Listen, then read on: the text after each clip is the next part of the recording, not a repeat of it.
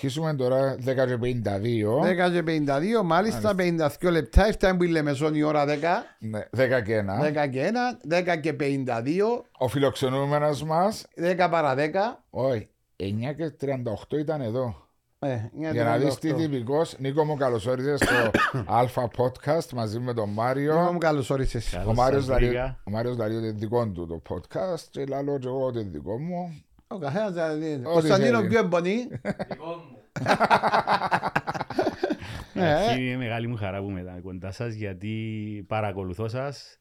Είσαστε μια παρέα που βγάλει και το γέγιο και βγάλει και ωραίες ιστορίες που τα παλιά χρόνια που τους καλεσμένους σας, και σας κρυφκώ ότι πολλές φορές έτσι το βράδυ βάζω σας και βλέπω σας με έναν καφέ, έναν ριλαξάρο και απολαμβάνουμε σας. Να είσαι καλά, Νίκο μου. Ευχαριστούμε, ρε Νίκο. Μαζί μας η Πέτον Α, μάλιστα, πρωτοπόρα εταιρεία στον χώρο του στοιχήματος με εύκολων τρόπων αποπληρωμής.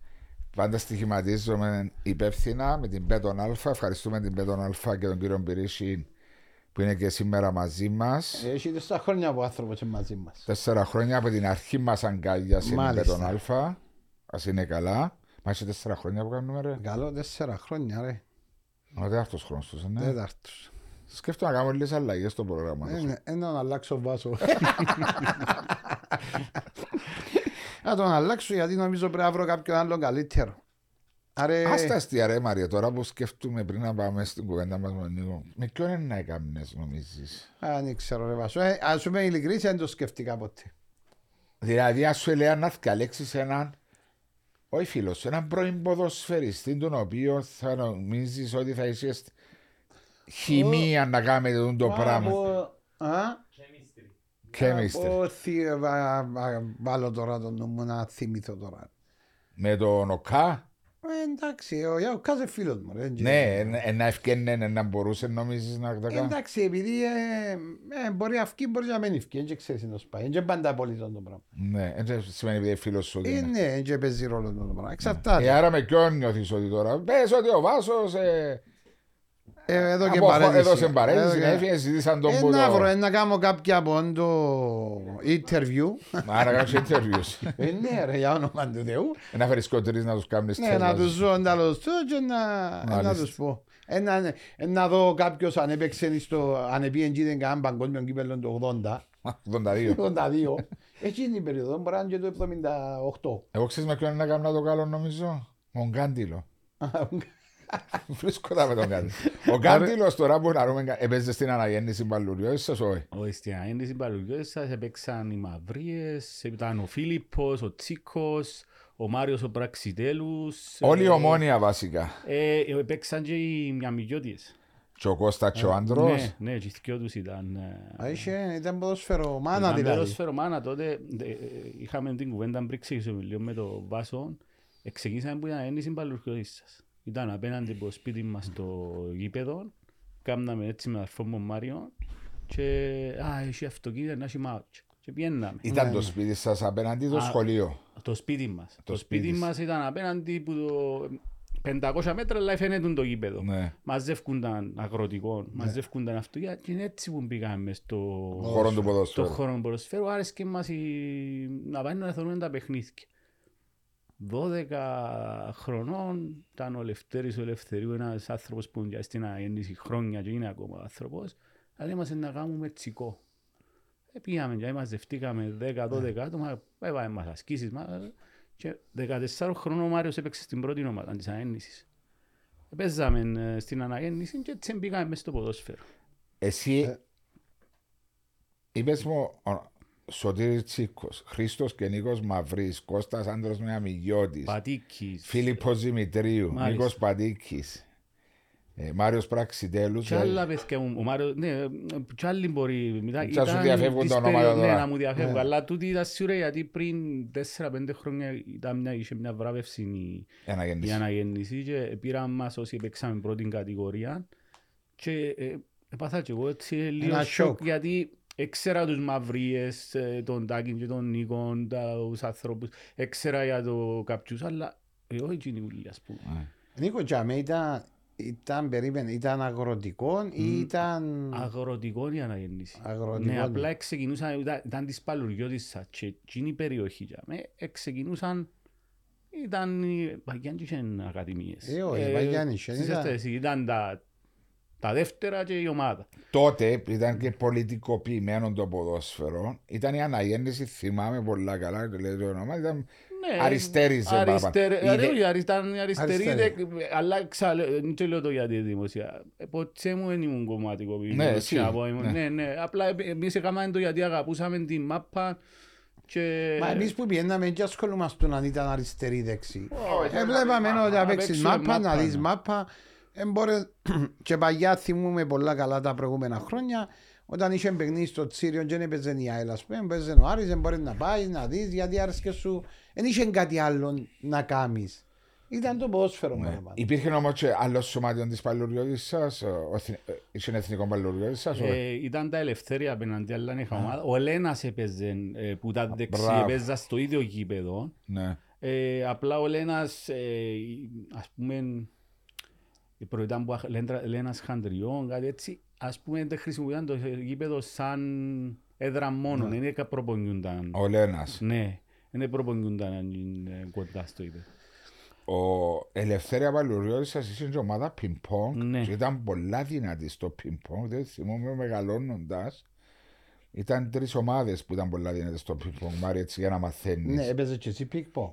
Έπαιζα πολύ πινκ-πονγκ. Μα παντού έπαιζε ρε Βάσο, έπαιζε σέντερφ, έπαιζε πινκ-πονγκ, έπαιζε πιγιάρτο. Όχι πιγιάρτο δεν είχα ιδέα. Α, εντάξει. Ούτε μπάσκετ ήμουν καλό, μια φορά μου έπαιζα μπάσκετ στο δημοτικό. Πρα καρφές που κόμω καλά. Έτσι ήμουν και κοντό ρε.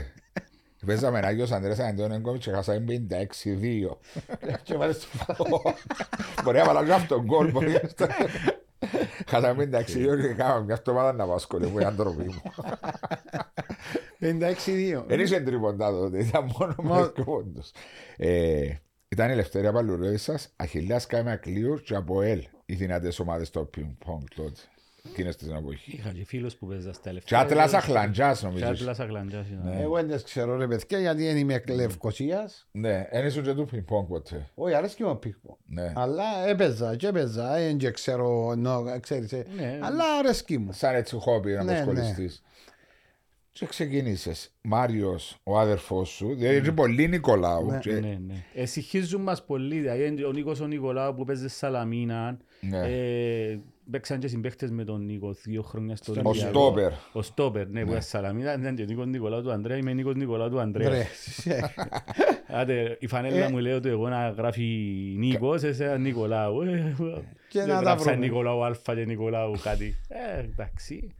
Με τον Μάριον τον Νικολάου που παίζει ΑΕΛ και είναι βοηθός τώρα στην Ομόνοια Λευκωσίας. Πάλι συγχυζούν ο αδερφός σου ο Μάριος ο Νικολάου. Ναι, εντάξει. Ο Νίκος ο Νικολάου της Ανόρθωσης. Ναι, ο Νίκος ο Νικολάου της Ανόρθωσης. Εν τον εσυχίζαν τόσο. Εν τον εσυχίζαν τόσο, ήταν ανόρθωση, ήταν... Απλώς ο Νίκος ήταν η ίδια θέση που παίζανε περίπου. Παίζανε και στη ίδια θέση. Με τον αδερφό σου. Όχι, με τον Νίκο τον Νικολάου της Σαλαμίνας. Ο Νίκος ο Νικολάου ήταν στόπερ. Και εγώ έπαιξα στόπερ πολλά χρόνια. Και εσύ έπαιξες στόπερ. Αν και παραπάνω μου δεξί μπακ. Ξεκίνησαμε, είπαμε τα σαν σέντερφορ. Επειδή ήμουν και παίχτης του προπονητή όπου μου λαούσαν έπαιζα και δεν έκανα με παραπάνω, διούσα τα ούλα.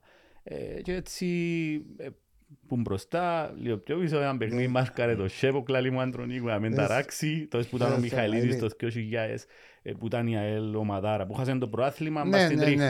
Το λοιπόν... Εντάξει, κατάληξα δεξί μπακ. Καριέρα σου. Ναι, τα παραπάνω χρόνια. Έφτασες, δηλαδή τώρα επειδή παίρνεις με πολλά πίσω, κάποιον Αυγουστή που παίζεις στον Ολυμπιακό δεξί μπακ. Εθωρούσα τον, δεν τον έφτασα. Ήταν πριν που σε έναν, ναι. Αυγουστή το όνομα του, ναι. Στην αστυνομία νο. Τώρα τα πιάμε τη σειρά. Να τα πιάμε τη σειρά. Εξεκίνησες που... Αναγέννηση Παλουριώτισσας. Μετά... Μετά σε κάποια φάση σταματήσα το ποδόσφαιρο και πήγαμε τώρα στα αθλήματα που τα δούμε. Πήγα στον Αχιλέα και μακλίνουν μπάσκετ. Γιατί στο γυμνάσιο που περνάει η Παλουριώτισσα είχε ένα μισή σχέση θέμα. Άρεσκε μας επέρναε, θεωρούσαν τον Αχιλέα που ήταν που τις πιο δυνατές ομάδες των μπάσκετ. Και επειδή είχα το μεταθλήματα, εγώ τώρα που είσαι πιγιάρτο, όπως όλοι μας, παίζω σε ομάδα σε πιγιάρτο. Τόσο πολλά μου αρέσει και έχω σπίτι μου πιγιάρτο. Είσαι talented γενικά σε σπορτ. Αρέσκει μου αθλητισμός πολλά. Και πήγα στον μπάσκετ και πήγαινα και πάρα πολλά καλά στον μπάσκετ. Κερδίσαμε Παγκύπρια το πρωτάθλημα στο γυμνάσιο και ήρθαμε δευτεραθλητές στο πρωτάθλημα τα δεύτερα. Ήρθαν το Ιαέλ που παίζαν κουνούνι στούν τα παιδιά. Παλάλας, μπράβο. Ήταν αντιπάλοι μας, ας πούμε, τούτη η φουρνιά. Αλλά παίξαν μπάσκετ. Ως τα δεκαπέντε μου παίζαν μπάσκετ και ο Αχιλέαν κάναμε κλείδι. Τότε ήταν η εποχή του Ασίκαλη, του Γιάνγκουλή. Ο Γιάνγκουλής προπονητής μου και ο Αντώνης ο Ασίκαλης. Ήταν έτσι η φάση. Okay. Ε, μετά, επειδή οι παγωνοί μου ήταν πρόσφυγες, ήρθαν που ποδάν, είχαμε και πολλές ευχές, λέει μου, βάζω, δεν θα πάεις προετοιμασίας στον μπάσκετ. Θέλαμε να πάρουν προετοιμασίας στον μπάσκετ γιατί ήμουν καλός. Δεν θα πάεις προετοιμασίας στον μπάσκετ. Λέει μου να πάεις δουλειά. Έτσι πήγαινε δουλειά το καλοκαίρι. Σταματήσαμε τον μπάσκετ, μαραζωμένος, εγώ να μου να κάνω, άρεσκε μου, κάτι θέλω να κάνω. Ορφέας Λευκωσίας. Δίπλα από το σπίτι μας και χιλιόμετρα ήταν Ορφέας Λευκωσίας, πάλι παραδοσιακή ομάδα της δεύτερης κατηγορίας παραπάνω, ήταν τρίτη που πήγε. Yeah. Και πήγα για τέσσερα χρόνια στον Ορφέα Λευκωσίας, που, που δεκαέξι χρονών ως yeah. τα είκοσι. Yeah. Ήμουν στον Ορφέα Λευκωσίας, έπαιξα δύο χρόνια στην τρίτη κατηγορία, οικονομικά προβλήματα ο Ορφέας, έπαιζα επιθετικός, yeah. πήγα στρατών, ήμουν στον Ορφέα, ξεκινήσαν... Ε, πολλά προβλήματα. Αφού ήμουν εγώ δεκαεννιά χρόνων και περιμέναν από μένα να τραβήσω την ομάδα. Δηλαδή έβαλα δέκα δώδεκα γκολ, τρίτη κατηγορία και έτσι. Μες τούντα χρόνια γνώρισε με ο Νικόλας ο Ραφαήλ. Ο φίλος μας. Ναι, ναι. ναι. Ο Νικόλας ο Ραφαήλ ήταν τότες, ξεκίνησε σαν μάνατζερ, είχε πάρα πολλούς yes. παίχτες. Ε, ήρθεν είδε με ένας και ο παιχνίδια. Έτσι για τον Τζιγκουέντε γνώρισα στο κουρίο θέμα, για καταλάβεις. Ήσουν τα φασέ, λέει το κουρέας μου, είναι καλός παίχτης, πιένε δέτο. Ήρθαν και δεν μ' άρεσαν. Όταν απολύουν σχεδόν ποστρατών, έπεσε ένα αγροτικό Ορφέας. Πράσινο με κίτρινο ιστορή του Ορφέα. Όπως την ΑΕΚ Λάρνακας. Λέει μου, ο Νικόλας θα πάμε δοκιμαστικά στη Δόξα, θα το κάνουμε πρώην κατηγορία. Ε, λέει μου, αφού μπορείς, έχεις τα στοιχεία σωματικά, yeah, yeah. μπορείς να πάεις. Στη Δόξα το δύο χιλιάδες ήταν ο Νίκος Ανδρονίκου προπονητής, Νίκος Μαυρής βοηθός, ήταν ο Πάμπος Αρχηγός, ο yeah. Χριστοδούλου. Επία δοκιμαστικά, πιάνναν τον Νικόλα, ήταν εξωτερικός Νικόλας, κλείσουμε τρία χρόνια, πιάνναν τον ο Κώστας ο Χριστοδούλου, yeah. Καραβίδας, yeah, Κώστας. Το λίγο τρία χρόνια να κλείσουμε τον συμβόλαιο. Κλείσαμε τρία χρόνια, είχαν και όψιον μέσα, ξέρω εγώ. Ανανέωση. Και ξαφνικά έπαιξα τον πρώτο χρόνο που πήγα πρώην κατηγορία, έπαιξα και δεκαεννιά παιχνίδια. εφτά οκτώ σαν βασικός, επιθετικός που ήμουν. Παίζαμε τον Πλαντένοβιτς. Ναι, θυμάμαι τον Πλαντένοβιτς. Παίξαμε μαζί. Την χρονιά ήταν εκεί που το Αποέλ, ο Μάριος, ο Ηλία, ο Στέκιος ο Καρίτης και είχαμε τον Νίκο τον Μαγνίτη, ήταν ο Νίκος πίσω. Ο Μάριος, ο Μάρκο, ο Πάμπος, ο Χριστοδούλου, κάποια παιδιά. Το δύο χιλιάδες πρέπει να παίξαμε έναν δύο. Έναν δύο, ναι. Ήσουν ΑΕΛ. Όχι, ανόρθωση. Επέξαμε. Με συλλάσπη. Μαρκάρης και ο Παύλοβιτς. Έβαλαν μου το δύο μέτρα ένας ψηλός με κότσο που ήταν Ελλάδα. Ναι, Παύλοβιτς. Ήταν που τον όφι, που ήταν Ελλάδα. Μπορεί να ήταν το έναν. Το έναν. Περίμενε, Παύλοβιτς είναι Τσουκάνοβιτς. Παύλοβιτς, Παύλοβιτς. Ο Τσουκάνοβιτς είναι Ομόνοια. Φίλος μου, ο Ντέιαν Παύλοβιτς. Ναι, ψηλός, βεκότσο, τσιλίο. Ήταν το πράγμα το έναν. Τα μεν ίσο παλαιάν και το παιχνίδι. Έχω φωτογραφίες που πέφτω τάκλιμπα στο πούνα. Μες τε λάσπες που λάβει. Ναι, έβαλα το εγώ με πέαρτη. Ε, καλό. Πάλε δύο σας σου πέναρτη. Ήταν μες στα βορβόπυλα. Εντάξει. Ειλικρινά που σου μιλάνε το στόβαλα, δεν ξέρω. Στην Περιστερώνα, ναι, ναι. Και ήταν που ήταν. Ήταν το γήπεδο, πήγαμε, έφαινε τον καλό. Είχε πολλά νερά, ρε Βάσο. Ξεκινάμε, αν όρθος ήταν πολλά καλή ομάδα. Ξεκινάμε παιχνίδι, γεμώσε το γήπεδο, πιέζαμε, πιέζαμε, πιέζαμε, γίνουν λουλάσπες. Ποτά που μας έκαναν επίθεση η Δόξα, αφού δεν είχε πολλές επιθέσεις, ήταν κανονικό. Και προηγηθήκαμε σε ένα μηδέ. Ένα μηδέ. Νομίζω ο Καρίδης που το βάλε ο Στέκιος, νομίζω, δεν είμαι καν της εκατός. Ο Μπλαντένοβης που το βάλε. Ναι, ο Μπλαντένοβης που το βάλε. Ένα μηδέ, είχαμε πέναρτη, νομίζω ήταν ο Σπύρος ο Νεοφιλίδης πορτάρης. Έπαιξε και ήταν συμπαίχτης με ο Σπύρος. Ο πρόεδρος του ΒΑΣ. Ναι, ήταν ο Σπύρος. Λάλο τώρα έντωσε να το σιουτάρω, σιουτάρω μες στη μέση. Γιατί λάλο έντωσε να πάει μαπά, έντωσε να σιουτάρω μες στη μέση. Δυνατά. Και μπήκε σοβαρή, έμεινε ένα-ένα. Και είναι ο Λόλασπον το άλλο το δεύτερο μικρό, γιατί πιέζαμε στην Έλληνα. Ρέγουμε έτσι λάσπες. Ναι, ήταν πράγματι, ήταν βάλτος. Άρα το δύο χιλιάδες επίες. Ναι, πήγα στην Δόξα. Εντάξει, πια με ένας ενθουσιασμός που ήμουν... Λόγω την νεαρής ηλικία. Ναι, όχι, έβλεπα τα εντάλματα, δηλαδή βλέπεις το Ράουφμαν, τον Κόκκις, τον Σπόγιαριτς, ακόμα και ο Μαλέκος, αν όρθος ήταν και ο Βάσσος, ο Μελαναρκίδης. Αργότερα παίξαμε τον Ανδρέα συμπαίχτες στον Ολυμπιακό. Ναι, ναι. Επέτου, ό,τι μου λαλούσαν έκαμε. τετρακόσια κιλά, τετρακόσια κιλά σηκωθών και καταλαβαίνα. Βοήθησε με πολλά το ότι ήταν ο Ανδρονίκου προπονητής μου και ήταν εξαιρετικός τώρα σε γυμνάση. Και γύμνασε με και ήμουν θηρίο. Ναι, διότι σίγουρα φαντάζομαι, διότι προπονιάσου στον Ορφέα, να έπαιζες στον Ορφέα, να πάει. Και ο τρεις φορές τη βδομάδα βάζω μου, ήμουν στρατιώτης, αυκό ένα υπηρεσιακό να πάω να παίξω. Ήταν διαφορετικές, άλλες αντοχές. Και ο Νίκος Ανδρονίκου σε βοήθησε πάρα πολλά στην Πα, εξέλιξη πάρα πολλά, πάρα και πολλά. Φυσική κατάσταση. Και όχι μόνο, εμπιστεύτηκε με γιατί ήταν προπονητής. Επίσης και μετά έπιαμε και μεταγραφή στον Ολυμπιακό. Επήγαινε ο Νίκος ο Ανδρονίκους στον Ολυμπιακό Λευκωσίας και ήταν ε, η, η αιτία να πάω. Ήταν ο Χριστόφορος τον Ακρίτης yeah. πρόεδρος και πλήρωσε θέμα γιατί είπα σας είχα ρήτρα μέσα. Ε, και πλήρωσε κοντά στις είκοσι χιλιάδες λίρες. Δηλαδή, για να αφήσω η Δόξα να βάζει στον Ολυμπιακό.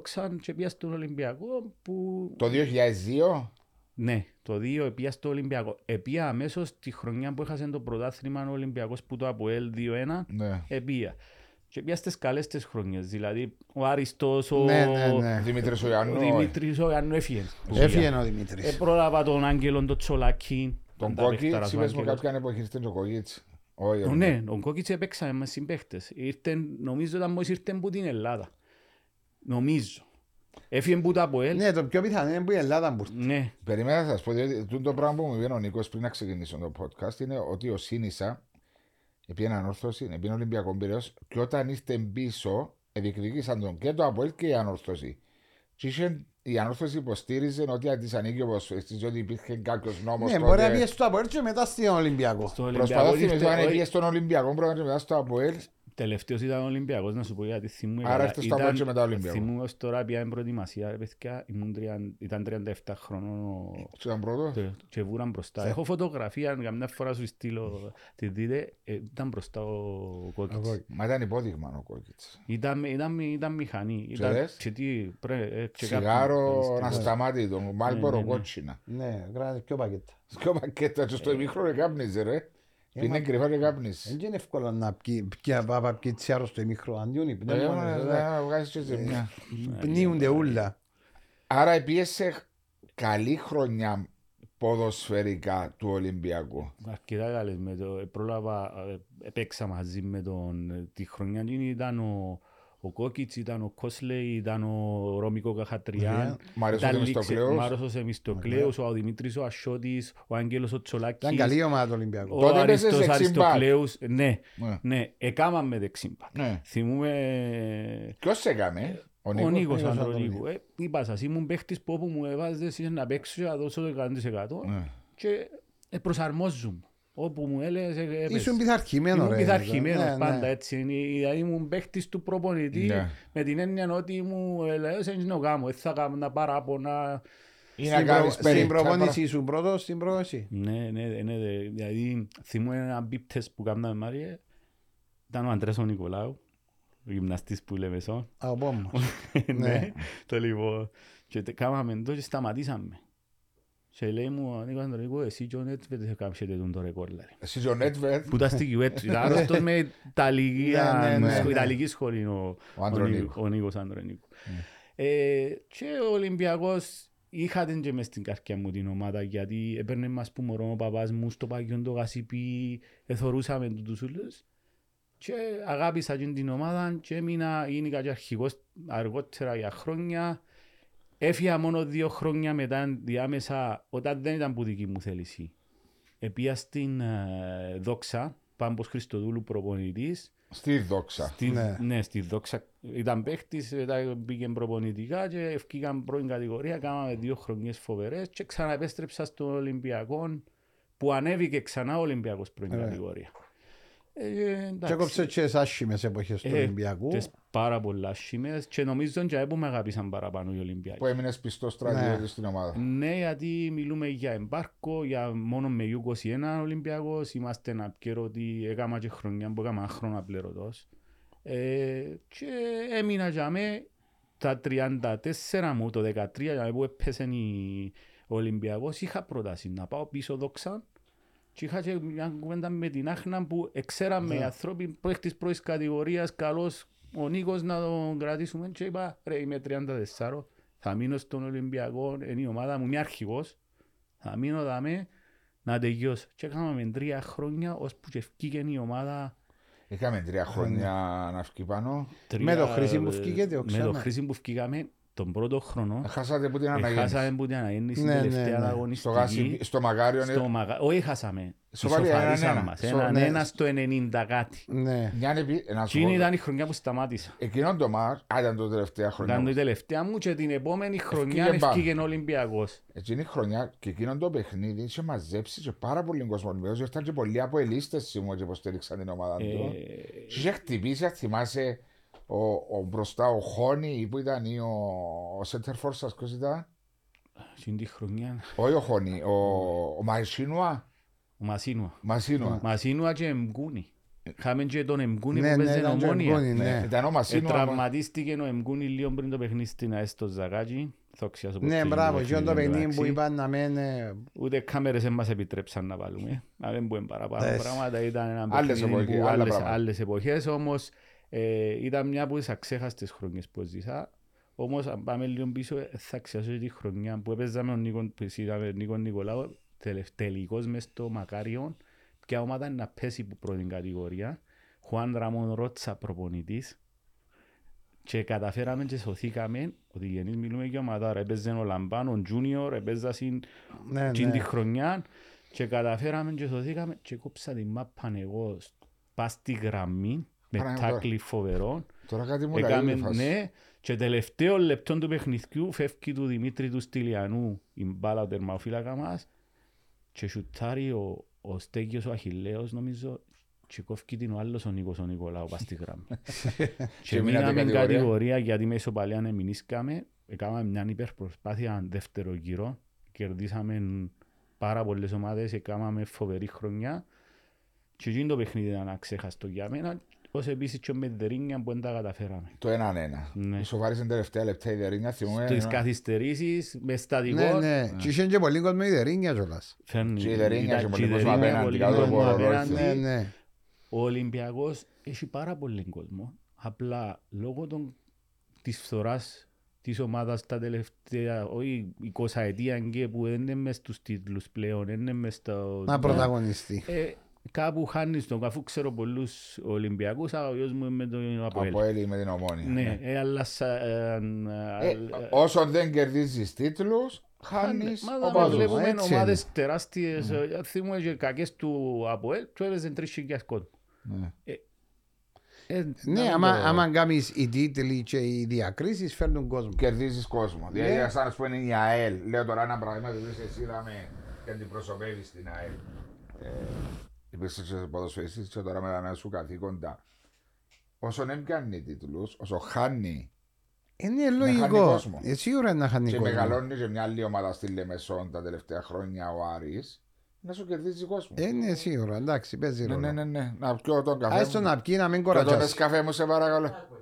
Εν πειράζει, ακούγεται ο Μάριος που. Ακούει, μα κορατζάσει για να μπορεί να μιλάει. Άστο να πιει το γαλατούι του. Τον εσκαφέ. Ναι, τον εσκαφέ του. Και έζησες, έζησες μια καριέρα σύνολο δεκατέσσερα χρόνια, δεκαπέντε χρόνια στην πρώην κατηγορία. δεκατρία χρόνια συνεχόμενα στην πρώην κατηγορία. δεκατρία με δύο διακοπές στη Δόξα δηλαδή. Το σταμάτησε λίγο. Το δεκαέξι σταμάτησα, τη χρονιά που ενευκήκα με Δερίνια. Μετά το δύο χιλιάδες δεκαέξι, τόσο πρόσφατα, νομίζω ήταν πολλά πιο πίσω. Είμαστε οκτώ χρόνια χαθεί. Πρόσφατα για μένα. Σταμάτησα και μπήκα στην προπονητική. Αμέσως. Αμέσως ανάλαβα στις χρονιές τις δύσκολες που λέγαμε, ήταν ο Γκοράνο Πετκόσκι προπονητής, ήμουν βοηθός του, αλλά ήμουν και παίχτης. Ο Γκοράν τι ήταν, προπονητής ο Γκοράν. Της πρώτης ομάδας. Ναι, της πρώτης ομάδας του Ολυμπιακού. Κάναμε ένα μικρό θαύμα, κρατήσαμε τον Ολυμπιακό δεύτερη κατηγορία, σωθήκαμε τελευταία αγωνιστική. Κινδυνεύκαμε να παίζει τρίτη, ναι. Κινδυνεύκαμε, ναι, αφού παίζαμε με μωρά. Δηλαδή, φεύγαν που τα γιου δεκαεννιά, τον γιου είκοσι ένα των άλλων ομάδων και πιάναμε τους εμείς να κάνουμε ομάδα. Ήμουν εγώ και ο Κυριάκος ο Πολυκάρπου που βοηθός τώρα στον Ολυμπιακό. Ήμαστε εμείς οι δύο μόνο μεγάλοι. Ήρθε και ο γιος του Κωστάκη του Σεραφείμ, θυμάμαι, που σπούδαζε, που ήταν είκοσι πέντε χρόνια, αλλά έτσι έπαιζε, ήταν καλός παίκτης, αλλά σπούδαζε να κλείει, ήταν γραμμένος.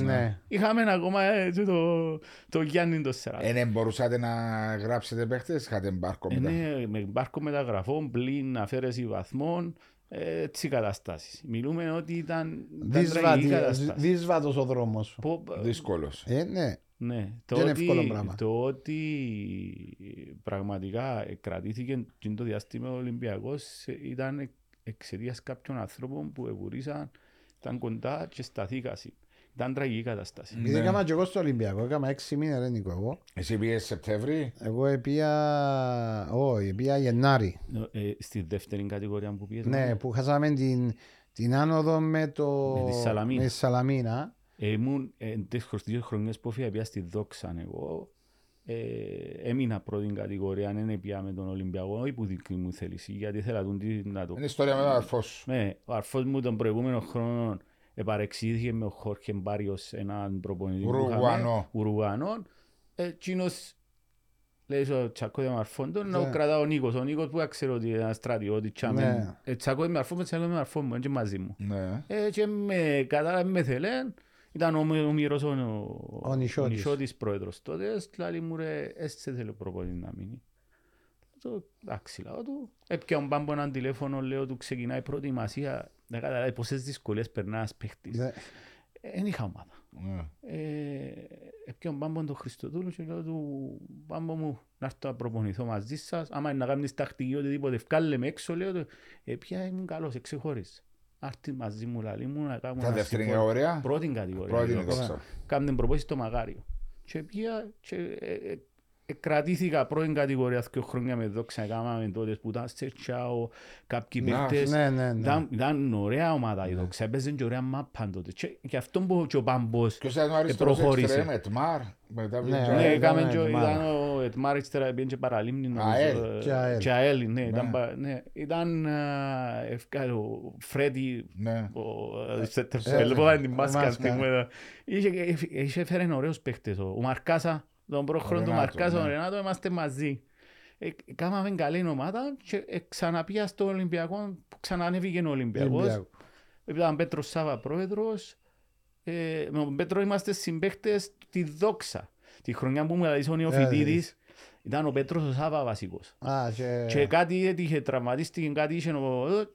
Και μπήκε ο νεοφοιτητής, ήταν αναπληρωματικός ο Σπύρος. Ήταν και πιο κοντή για τερματοφυλάκη. Ο Σπύρος δεν ήταν τόσο κοντός, ο Πέτρος είναι πιο κοντός. Αλλά είσαι επέταν ο Πέτρος. Ναι, είσαι πολύ αλτικόνη, κάτι έπρεπε να είσαι για να μην. Τα τελευταία χρόνια, τελευταία, έχει καμιά δεκαπέντε χρόνια που είναι νόμος ο Πορτάρης. Να ψηλός και καλός με απόθηκε αργότερα τώρα, τελευταία έτσι.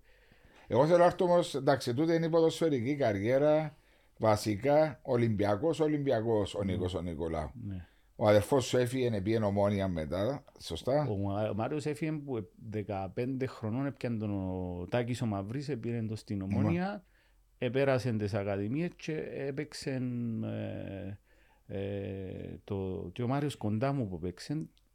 Τις χρονιές με Ράουφμα πιάνε το πρωτάθλημα, ήταν βασικός με ο Σαβεύσκι, Τόνι Σαβεύσκι προπονητής. Δυστυχώς ο Μάριος είχε ένα σοβαρό πρόβλημα με μέση και οι γιατροί δεν του βρίσκαν κάτι και σταμάτησε νωρίς την μάπα. Πόσο χρόνο ήταν ο Μάριος που σταμάτησε, πολλά νωρίς? Ήταν είκοσι επτά είκοσι οκτώ χρονών, αλλά τα τελευταία δύο τρία χρόνια έπαιζε και δεύτερη κατηγορία. Μου ρε, θέλω να πασάρω ποτά. Μου θυκάζαν τα πόθηκια τους και τελικά μετά που χρόνια ανακαλύψαν ότι είχε πάνω ψηλά, τσακαρίσκαν που μέσα και κάτω για τρίγει κεφάλι. Χτύπουσαν του, είχε δίσκο και χτύπουσαν του στα νεύρα και δεν μπορούσαν να... Δηλαδή ταλαιπωρήθηκαν πολλά, αλλά πρόλαβαν τα χρόνια που έπαιξαν και έπαιξαν και εθνικές, έπαιξαν πρωταθλήματα, κυπέλλα. Ήταν αμυντικό χάφε, ναι.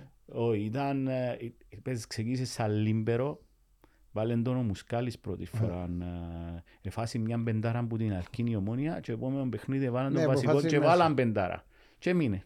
Ο Στεπάνοβιτς, ο Στεπάνοβιτς του ήταν συμπαίχτες του Κέκιτς. Ο Κέκιτς που βάλαν την πεντάρα της Ομόνοια. Ναι, και μετά τον χρόνο έπιαν τον η Ομόνοια, για συμπαίχτες με τον Μάριο. Ναι, ναι. Έχω, έχω μια επαφή με τον Κέκιτς ακόμα, ναι. Μέσω Facebook, έτσι κάτι, έτσι τι κάνεις εγώ, γιατί γνωριστήκαμε. Σε τους φέρει ο Εμίλιος την Ελκίν τότε ήταν πολλά καλή ομάδα. Ήταν πολλά καλή ομάδα, ήταν φοητσάρικη ομάδα. Φοητσάρικη μπροστά. Πιο πριν που ήταν ο Πομπάνο Κιτάνο στην Ελκίν και ύστερα πήγαινε ΑΕΛ. Ω, στην ΑΕΛ που ήταν ο Κιτάνο και μετά πήγε. Αλλά ήταν καλή ομάδα η Αλκής τότε, θυμούμε. Ειδικά τα αρχές ήταν ε, πολλά επικίνδυνη ομάδα. Πολλά επικίνδυνη ομάδα. Και Τζέβες πήγαιναν Δημητρέσκου που ξεκίνησε νομίζω. Ναι, ναι, ύστερα ήταν ο... Δεν ήταν ο Δημητρέσκου για μη. Ξέρετε ο Δημητρέσκου που ήταν. Μπορεί να ήταν και ο Δημητρέσκου. Μπορεί να ήταν ο Δημητρέσκου. Προπονητής του Πανίκου Σπύρου. Ναι, πώς θυμήθηκες τον Πανίκο. Είμαστε συμπαίχτες και τώρα είμαστε και στο UEFA Pro μαζί με ο Πανίκο. Τώρα, τώρα να έρθω στον Νίκο, σε σένα. Ναι. Τελειώνεις το δεκαέξι, σωστά. Ναι. Αναλαμβάνεις μαζί με τον Γκόραν. Όχι, όχι. Ήμουν παίχτης και προπονητής. Όταν το δεκαέξι, όταν σταμάτησα, ανάλαβα τη γιου είκοσι ένα του Ολυμπιακού. Αμέσως. Αμέσως. Τέλειωσες τον Μάιο. Είχα, ε, ε, κατά τη διάρκεια που ήμουν παίχτης έκανα διπλώματα. Ναι. Και είχα το Α, το Εφ Α, όταν ήμουν παίχτης ακόμα. Και το... ήταν ο σκοπός σου πάντα να γίνεις προπονητής. Άρεσκε μου, νιώθα ότι... είναι ο χώρος που θέλεις να μείνεις. Είχα το γιατί... και στο παιχνίδι έπιανα την τακτική εύκολα, ε, άρεσκε μου γενικά και είπα, όταν ευκάλα το... Κοιτάξτε, ένα σοβαρό πρόβλημα που έχουμε εμείς οι ποδοσφαιριστές είναι και υπάρχουν σοβαρά το μετά. Όταν τελειώσει η καριέρα. Ναι. Ε, δύσκολο να ζώνει, η μετάβαση είναι δύσκολη. Μιλούμε για ψυχολόγους και πράγματα. Μπορεί και την παίχτες που... Ναι.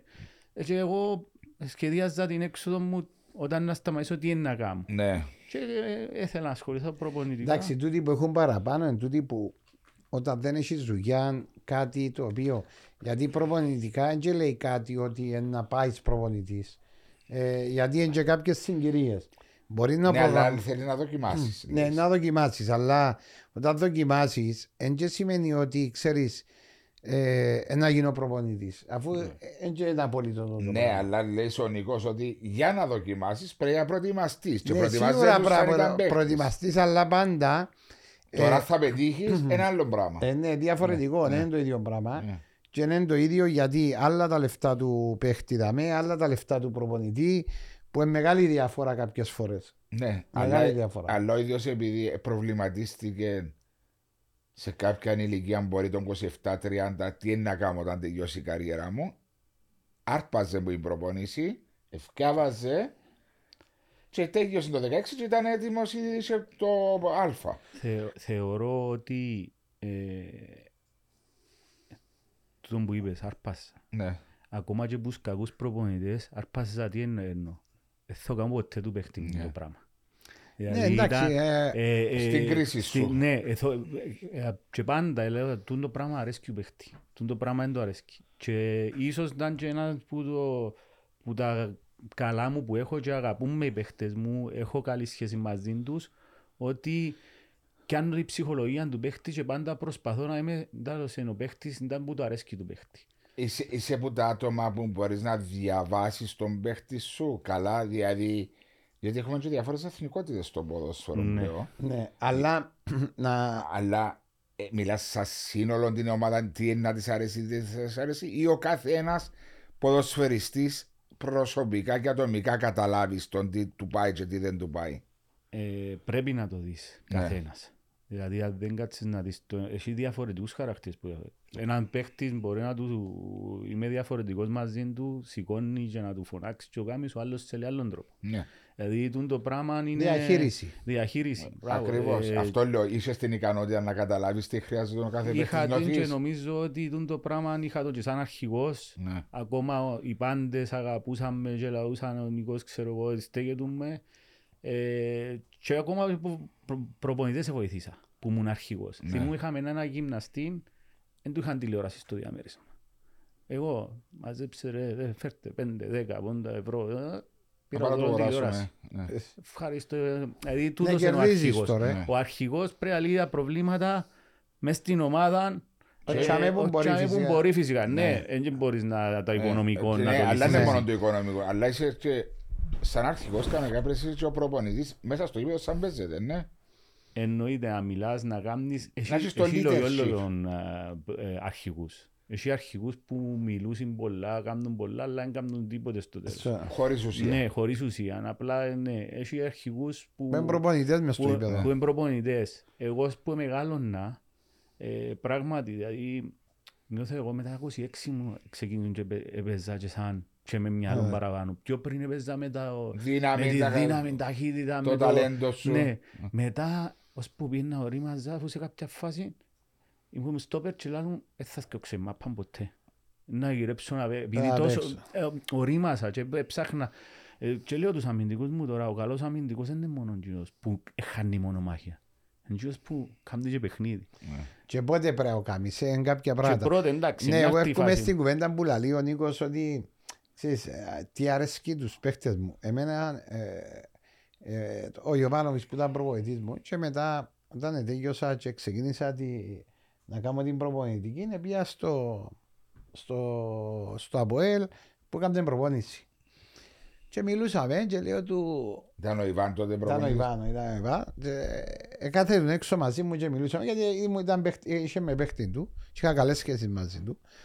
Ε, Λαλή μου, Μάριε, θα σου πω ένα πράγμα. Παγιά, λέει, μου έκανα μια προπονήση για να ευχαριστήσω τους παίχτες. Έτσι έκανα, λέει μου. Πλέον, Λαλή μου, κάνω την προπόνηση για να δημιουργήσω την ομάδα. Να μην ευ... Γιατί μια προπόνηση, λέει μου, όταν ήμουν πιο μητσής, κάνω τι γιατί αρέσκει μου και επειδή είναι αρέσει τους παίχτες. Όμως η άσκηση που να κάνεις, επειδή αλλάσουν τα δεδομένα, μπορεί να αρέσει ο παίχτη, αλλά να κερδίσεις που γίνει η άσκηση γιατί θέλει να βάλεις κάτι μέσα στο παιχνίδι σου. Okay.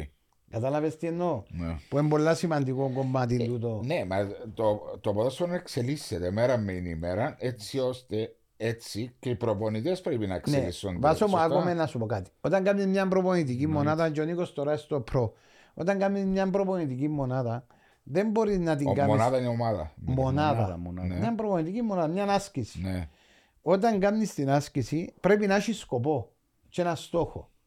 Δεν θα την κάνω απλά για να την κάνω. Mm. Και, α, έκανα μια ωραία άσκηση και mm. τελειώσαμε. Όχι, είναι έτσι. Η άσκηση που να κάνεις πρέπει να έχει στόχο την οποία θα μεταφερθεί στο παιχνίδι του η ομάδα σου. Δηλαδή, μπορείς να βγάλεις τη μάπα από τα τετράγωνα. Ναι, μπορεί να βγάλεις κάτω από πίεση, κάτω από έτσι και να διασκεδαστική, αλλά να έχει στόχο. No. Ό,τι άσκηση κάνεις πρέπει να έχει στόχο. Okay. Εννοείται τούτο που επειδή έκαμε και εσείς και το project γνωρίζεις, όλα πράγματι πρέπει που το ζέσταμα πρέπει να έχει σχέση με το θέμα σου. Yeah. Ε, αλλά τούτο που λέει ο Μάριος εννοείται ότι έχει και πράγματα που δεν θα αρέσκουν τους παίχτες. ε, Σαν να σου πέντε ο Μάριο με το πει να βουρήσει. Για ποιον να με βουρήσει ρε χάσκολια. Αν βουρήσω, ήμουν ασταμάτητος. Συνέχισε ρε. Σταματημένος ασταμάτητος. Υπάρχουν προπονήσεις που μου παίχτησαν μ' αρέσκασαν, αλλά ξέρω ότι βοηθούσαν. Και λέω τους τώρα κάποτε ξεκινούν να κάνουν και λέω ακούστε τα παιδιά. Θέλω δέκα λεπτά συγκέντρωση, εσπαστική προπονήση, ούτε με μ' αρέσκει. Αλλά πρέπει να κάνουμε γιατί να ξέρει ο καθένας και πού να είναι και πού να είναι. Και άμα τους μιλάς στους παίχτες και λες τους το πράγμα, αδέχονται το. Ναι. Όταν τους πεις και κάμετε το ναι, και ναι. ακούτε με... Είναι ο τρόπος ναι. που το παίρνεις. Κάτι άλλο που ε, πολλοί που μου είπαν καλά μοιράζεσαι τα μυστικά σου και τις γνώσεις σου. Εγώ ξεκινώ τη Δευτέρα και λέω τους παίχτες μου, αν δεν είναι Δευτέρα μπορεί να είναι Τρίτη, να μπω έχω μέσα στο μυαλό μου για το επόμενο παιχνίδι που έρχεται. Ο αντίπαλος παίζει έτσι, κάνει έτσι και σκέφτομαι να κάνουμε το πράγμα. Και μπορώ να συζητήσω μέσα στα ποδητήρια μαζί τους. Μόνο μιας ο παίχτης μπαίνει. Νιώθει πιο ωραία. και νιώθει ότι έχω, είμαι και εγώ μες στον την αποστολή, ναι, ναι, μες στον το πράγμα. Πρέπει να το βάλεις. Ενώ έτυχε μου προπονητές, δεν μας ελάτησαν τίποτε, κάμε το τούτο. Τούτο. Και δεν μας εξήθεν, μα γιατί να κάνουν. Ναι, ναι, πρέπει, πρέπει να διάσει, όταν διάσει κάποιες... Ε... Guidelines, κάτι ναι, οδηγίες, πρέπει, πρέπει να διάξει το σκοπό α, της πισώς. Ακριβώς, ποιος, ποιος είναι ο σκοπός ναι. του, του πραγμάτου. Γιατί το κάνω. Ναι. Και πλέον οι παίχτες επειδή δεν τζεμπαλαβεί, ε, όταν τους πεις κάτι, ε, καταλάβω. Να τους πεις μαλαγές που κάνουν τους. Καταλάβες. Άρα συζητά, καλό είναι ένας προπονητής να συζητά με τους ποδοσφαιριστές του. Εννο, εννοείται, αλλά έχει και μια γραμμή όμως. Yeah. Αν δεις ότι κάποιος πάει να βγει που είναι η γραμμή, πρέπει να σταματάς. Πρέπει να σταματάς. Εννοείται ότι υπάρχουν κάποιοι κανονισμοί στην ομάδα, κάποια πράγματα που πρέπει να τα τιμούν τα πράγματα οι παίχτες. Ε, όμως θεωρώ ότι πλέον ο παίχτης πρέπει να του διάσει ευθύνες και να μπαίνει μες στο ίδιο και να νιώθει ότι έχω μια αποστολή πρέπει να κάνω το πράγμα και για τον λόγο και για τον λόγο. Είσαι όμως της φιλοσοφίας ότι ένας, ένας προπονητής λέει είσαι ορισμένους ποδοσφαιριστές που κάνουν διαφορετικές και έβαζα ε, ένα θυμό ποιος το είπε, είναι ο Γκουαρντιόλα ή ο... Πες μου και να σου πω ρε. Ναι, ναι μπορεί να μπουσένα από τα μπουσένα. Είμαι μπουλα που μένα πάμε μαθαίνεις. Ένα φύγω ρε. Να αποχωρήσω. Δεν έχω δίκιο ρε Κωνσταντίνο. Όσο λίγο. Λαλή μου, νομίζω ότι εμπουσέναν που το μάθα. Έλεγε τα φούλα που μένα που μαθαίνεις. Εμπουσέναν που το άκουσα. Εμπουσέναν που το άκουσα. Εσύ σίγουρα που σου προπαρετήσεις αυτά το καμνές. Ναι, ναι, πέ μου να σου πω. Όσο πιο λιγότερο δίνεις οδηγίες πάνω στον ποδοσφαίρι. Ναι, εγώ σου το είπα. Εσύ ναι, πού το θυκευάσες. Εμπειρίες της ζωής. Δεν εμπειρίες της ζωής. Να γράψεις ένα βιβλίο να γίνεις ο Χριστόφορος. Ποιος το είπε, ο Αντζελότη. Ο Αντζελότη που για μένα είναι καθηγητής. Δηλαδή δούλεψε. Είμαι τώρα μιλάς για μέτρο της προπονητικής. Όχι, γιατί άλλοι να σου πούν Μωρίνιο και Κλόπ και... Απλώς είπε ο Αντζελότη σε μια συνέντευξη του ότι μη διάτε πολλές πληροφορίες και αγεμόνις του.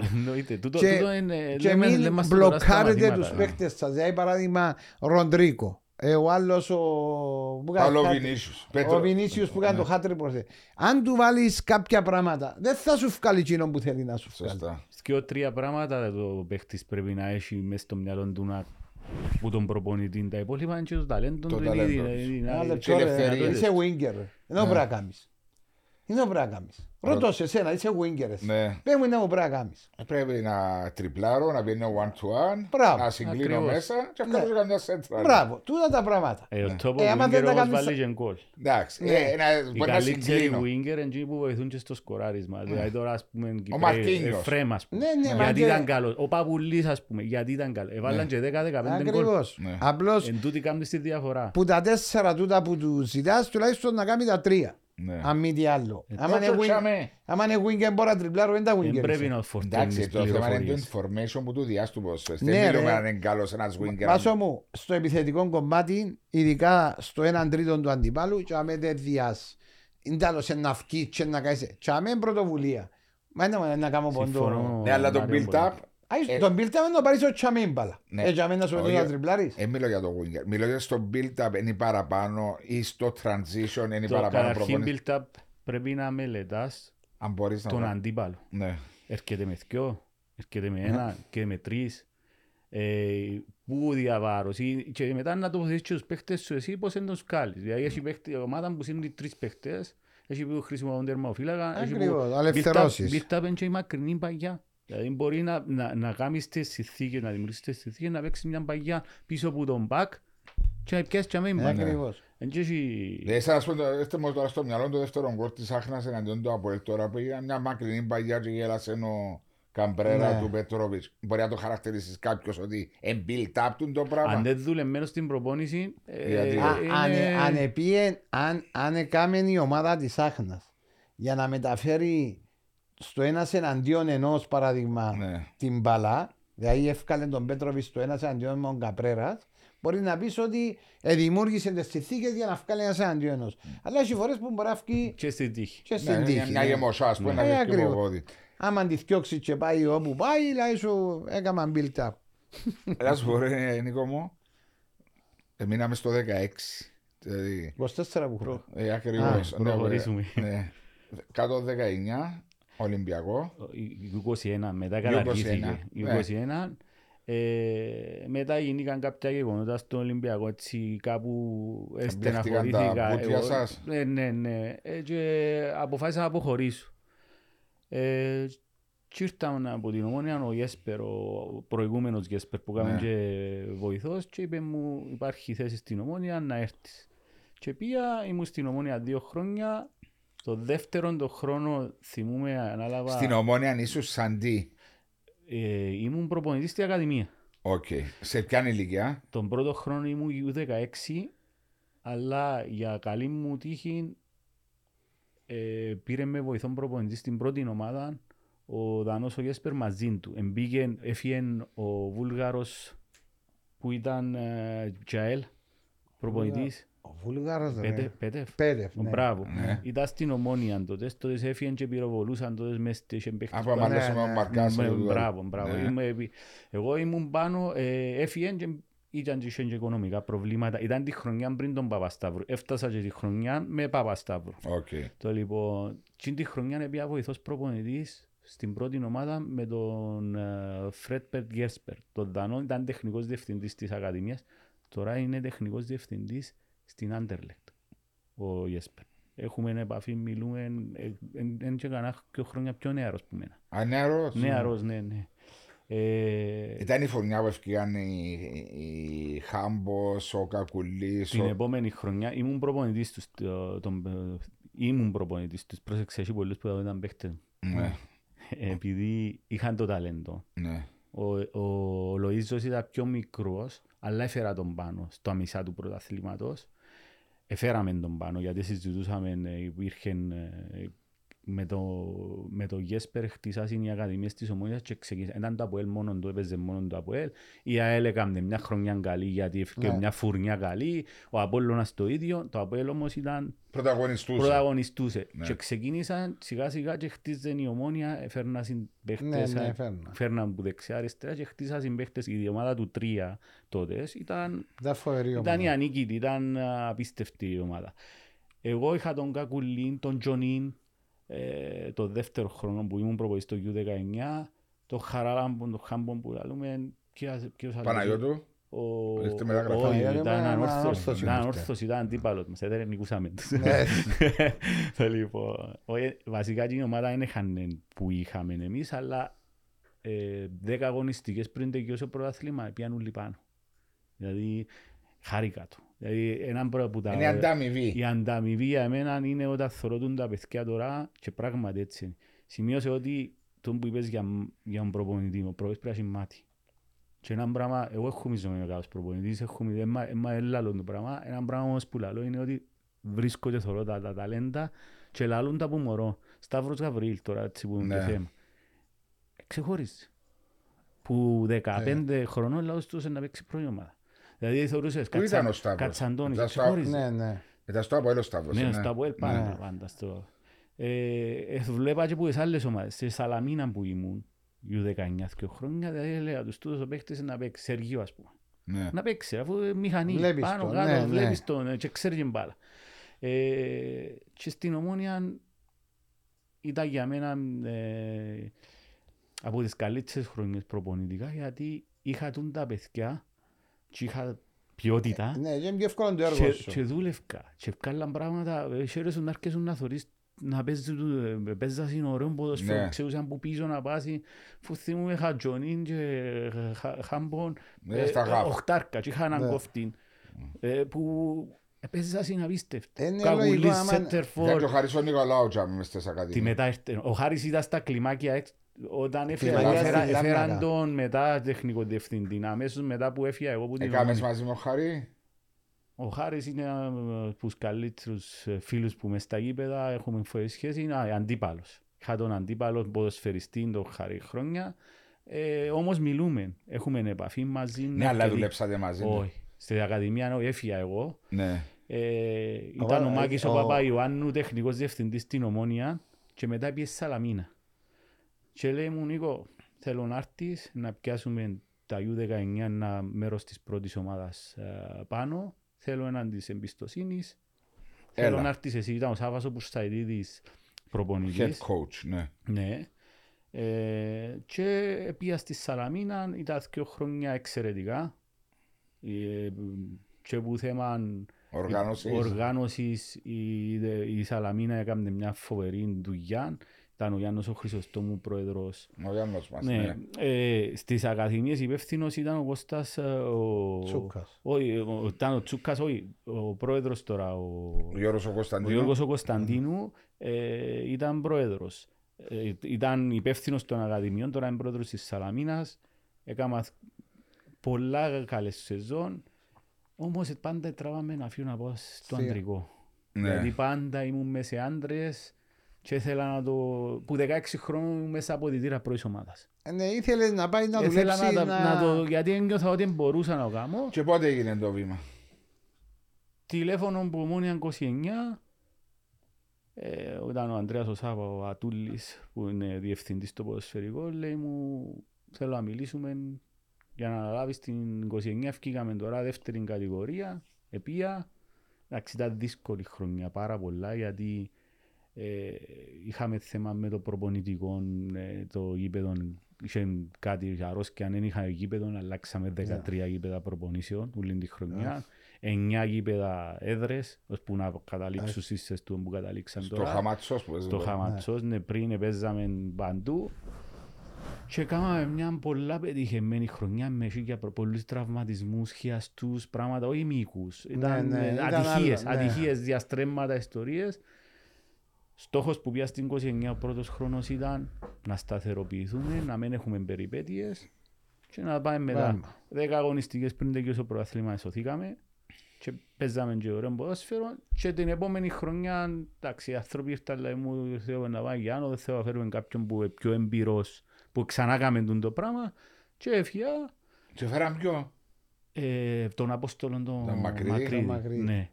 Φέραν τον Απόστολον και μετά εγώ πήγα στην ΠΑΕΚ.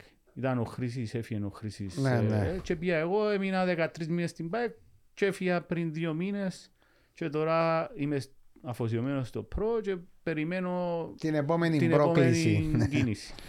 ΠΑΕΚ. Σπάστα. Εντάξει ρε πάση, εν το τηλέφωνο μου πάτησε. Επάχινα ρε βάζω, επάχινα. Να σε ρέξω εσένα. Επάχινα, να με ρέξεις και εμένα δηλαδή. Βέβαια θέλεις τριάντα πέντε κιλά να με ρέξεις. Πόσο είσαι?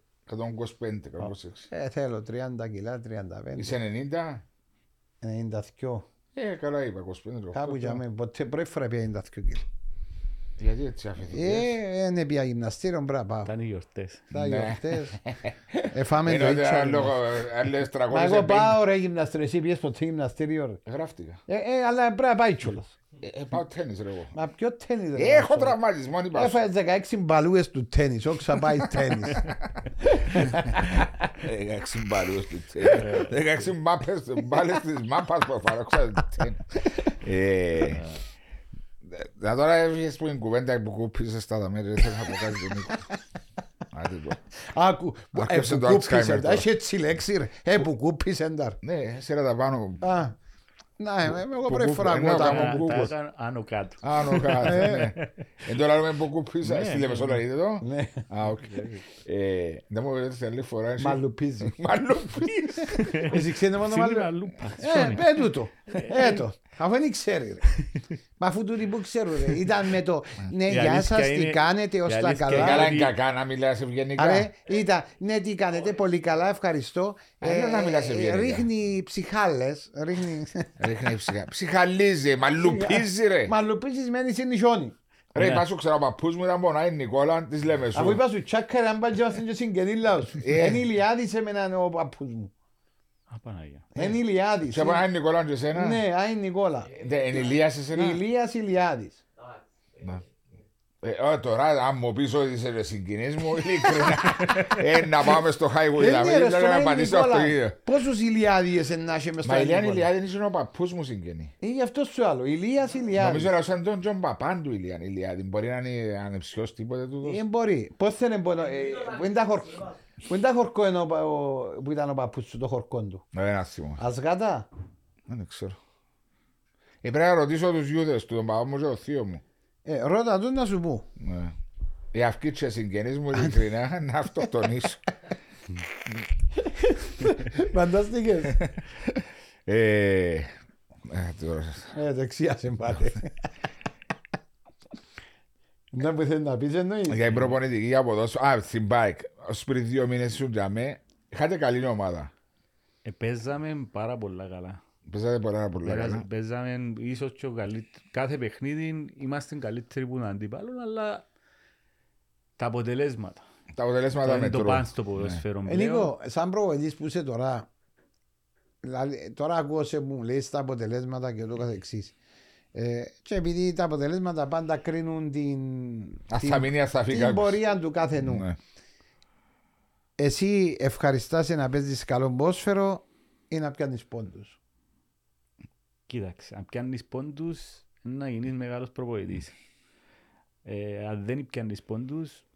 Γι' αυτό να είσαι το καλό ποδόσφαιρο και τι είναι στους πόντους. Κατάλαβα το που λες, κατάλαβα το, απλά ήταν και ατυχίες, δηλαδή είναι μόνο να κρατούσαμε, κυκλοφορούσαμε ωραία. Καταλάβω. Δημιουργούσαμε, δηλαδή είχε παιχνίδι που δουλέψαμε build-up, γιατί είδαμε ότι πρεσάρα λάθος η ομάδα και κάναμε τρεις κλασσικές που τον build-up φάτσαμε μπορτάριν και δεν τα καταφέραμε. Καταλάβω, επειδή αρέσκει σου να δεις τη ομάδα σου να παίζει ωραία. Ωραίο πράγμα για έναν προπονητή είναι. Και να φκένουν κάποια πράγματα, αλλά μαραζώνεις στο τέλος γιατί το αποτέλεσμα δεν έρχεται. Τούτο το πράγμα για μένα είναι σταυροδρόμι για έναν προπονητή. Εγώ σαν Μάριος άρεσκε μου η ομάδα μου να παίζει καλά, γιατί λέω άμα παίζει καλά να έρθει και το αποτέλεσμα σε μια φάση. Ναι. Δηλαδή ε, κάποιες συγκυρίες, κάποια τούτα, αλλά να ξέρω ότι ε, ε, να παίξω ορθόδοξα, σωστά και ποιος βάθμος. Γιατί αν πάει να πιέσεις τους πόντους, εντάξει, στο δύο στιγμιά μπορεί να μην τους πιάσεις και να, να είναι και χειρότερη ο τρόπος ο οποίος παίζει η ομάδα σου. Εν κάποια πράγματα για μένα είναι εγκλωστή. Εγκλωστή που είναι, απλά είναι και οι παίχτες, η ποιότητα που λέμε. Είναι, εντάξει, εννοείται. Φέτος ατυχήσαμε με τον επιθετικό μας λόγω θέματα με την ε. καρδιά του. Εν εγκρίθηκε τελικά το δελτίο υγείας. Προσπαθούσαμε είκοσι με είκοσι πέντε μέρες. Λέγαν μας, εντάξει, αν το κάνουμε τούτο, να είναι οκ. Να είναι οκ, ως την Παρασκευή. Παίζαμε Σάββατο, Παρασκευή, λέγαν μας ότι εντάξει να περάσει, να το κάνουν το δελτίο υγείας. Και μείναμε χωρίς επιθετικό. Και ίσως να ήταν το λάθος που έκανα σαν προπονητής, γιατί είναι καλά, κάνουμε αυτοκριτική μετά. Ε, συνέχισα να πάω με τον ίδιο τρόπο που έρναμε, για η προετοιμασία ε, κερδίζαμε φιλικά, έπαιζαμε yeah, ωραία, yeah. Παίξαν και μόνας προς κατηγορίας, δεν χάσαμε. Δηλαδή, ε, ίσως να ήταν και το λάθος, ότι όταν έχεις κάποιες απουσίες, πρέπει να, να σκεφτείς διαφορετικό τρόπο που να παίξεις. Ναι, γιατί ενώ, πρέπει να αλλάξεις τον τρόπο. Να μην πάει να παίξεις επιθετικά ή να μην πάει να παίξεις ναι, ναι. με τον ίδιο τρόπο, ώστε αφού τούτα είναι τα όπλα μου, πρέπει να κάνω τούτον το πράγμα. Ναι, γιατί με τα, με τα όπλα που έχει, αναλόγως και το αντίπαλο είναι να ανταγωνίζεται και είναι τα όπλα έχει ο αντίπαλος.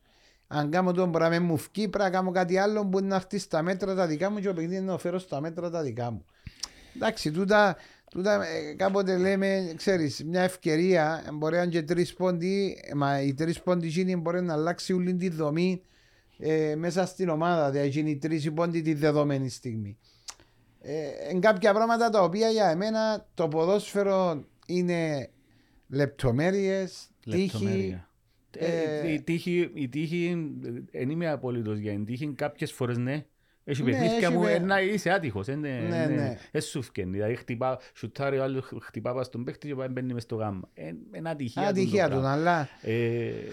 Όμως θεωρώ ότι έχει έναν τρίπτυχο που αν το έχεις πετυχαίνεις στο ποδόσφαιρο. Διοίκηση που σημαίνει υγεία, σταθερότητα, σταθερότητα οικονομικά τούτο. Και ο κόσμος. Ο, ο κόσμος έρχεται, τσινόν είναι το πλεονέκτημα των μεγάλων των ομάδων. Ναι. Μιλώ, μιλώ για ομάδες που μπορεί να μην έχουν κόσμο. Διοίκηση, σταθερότητα. Δι, διοίκηση, σταθερότητα, που είναι η διοίκηση που κάνει. Ποιότητα παιχτών και μετά προπονητής. Staff. Γενικά, γιατί άρα είναι οι παίχτες που κάνουν τον προπονητή να νιώθεις περισσότερο. Και τα δύο μαζί.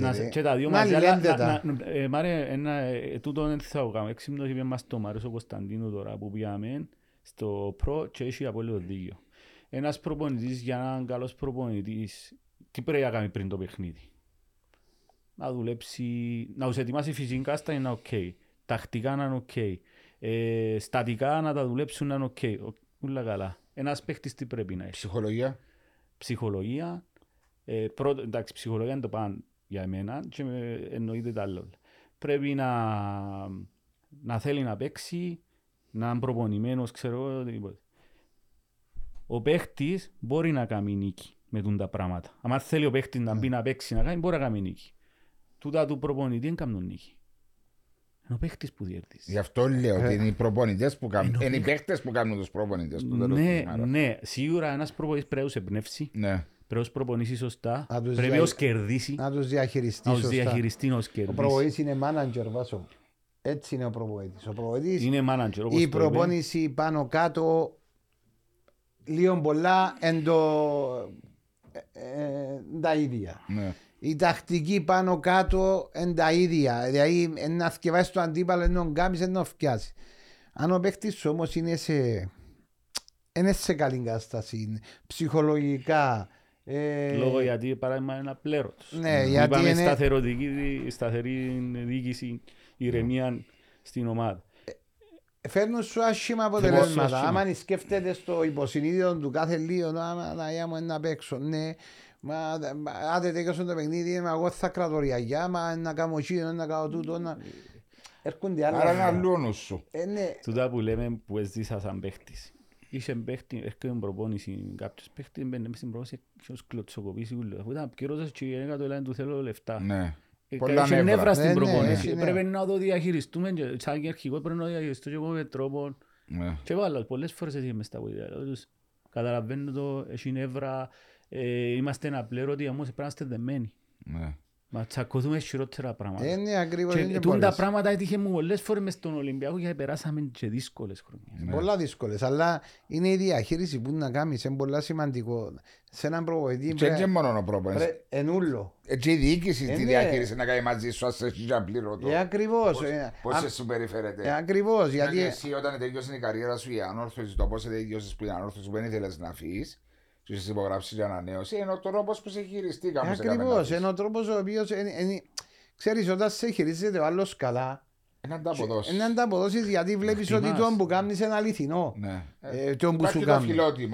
Όταν έρχεσαι και λέει σου, παράδειγμα, εγώ έρχομαι καλή ώρα. Αν θέλεις, μην αθέλεις. Ναι, παράδειγμα, στην ανόρθωση. Πάω και υπογράψα πέντε χρόνια γιατί ήμουν ευχαριστημένος, περνούν ωραία. Θέλω να μείνω. Δεν ζήσα να φύγω. Ε, όμως αν πάνω καλοκαίρι και κάνεις με τη συμπεριφορά yeah. η οποία εγώ εδέχτηκα τα Κίνα που υπήρχαν και ούτω καθεξής. Και απλώς έζησες ένα μήνα μισό. Ένα, ένα μήνα μισό και έρχεσαι και λέεις μου τον το πράγμα. Ε, θα σε σεβαστώ και εγώ. Yeah. Το συγκεκριμένο, όχι την ομάδα. Σε διαφορά. Yeah. Εντάξει, ευκένει όμως Ταξί. πολλά διαφορετικά διότι... Και πώς το περνάει κάθε διοίκηση έξω στο, καθένας, στα social media, ξέρεις, πούμε, εγώ, μπορεί να μην ήταν τόσα πολλά τα social media. Δεν ήταν ρε Βασό, υπήρχαν όμως. Υπήρχαν, αλλά εγώ σαν Μάριος ένιωθα καλά μόνο εαυτό μου γιατί έκανα εκείνο που έπρεπε ναι. να κάνω. Ε... Ναι, αλλά θεωρείς όμως εκείνο που πέρασε στον κόσμο, όπως ελαλούσε και στο podcast που έπιες με τον ναι, κόσμο. Ναι, πέρασε, πέρασε λάθος για μένα. Ναι, έπιες το επόμενο μας που έξες φιλοξενούμενος στο ευκάλας σου δεκάλυρα, εικοσάλυρα. εικοσάλυρα. εικοσάλυρα ότι πουλήθηκε σε τα αριάκια. Ναι, ναι, δεν ήταν έτσι όμως. Ε, ναι, δεν ξέρει τον κόσμος. Όχι, σίγουρα δεν της ομάδας να βγάλει, όπως λέω, βγάλει πολλά πιο δυνατή από κάποιον ποδοσφαιριστή. Ακριβώς, έτσι θα ακούσουν το... Ναι, ΠΑΕΚ, ο τρόπος διεξαγωγής του προαθλήματος. Στη δεύτερη κατηγορία, ήσουν και με δεκατρείς μήνες, έκαμε σου και πέρσι. Δυο χρονιές βάση, και πέρσι φέτος. Τούτο με τον πρώτο γύρο που βάλουν μια ομάδα μέσα σε δεκαπέντε παιχνίδια να αποφασιστεί η τύχη της αυτά στο πάνω γκρουπ ή στο κάτω γκρουπ. Πόσον δυσκολεύει έναν προπονητή να δουλέψει όταν ξέρει ότι είναι τόσο σύντομο το πρωτάθλημα? Πάρα πολλά δύσκολο και εγώ ξεφράζω και δημόσια ότι είναι λάθος. Ο τρόπος διεξαγωγής. Ναι, γιατί είναι δίκαιο. Ναι. Παράδειγμα, είναι δεκαπέντε παιχνίδια. οκτώ εφτά, ναι.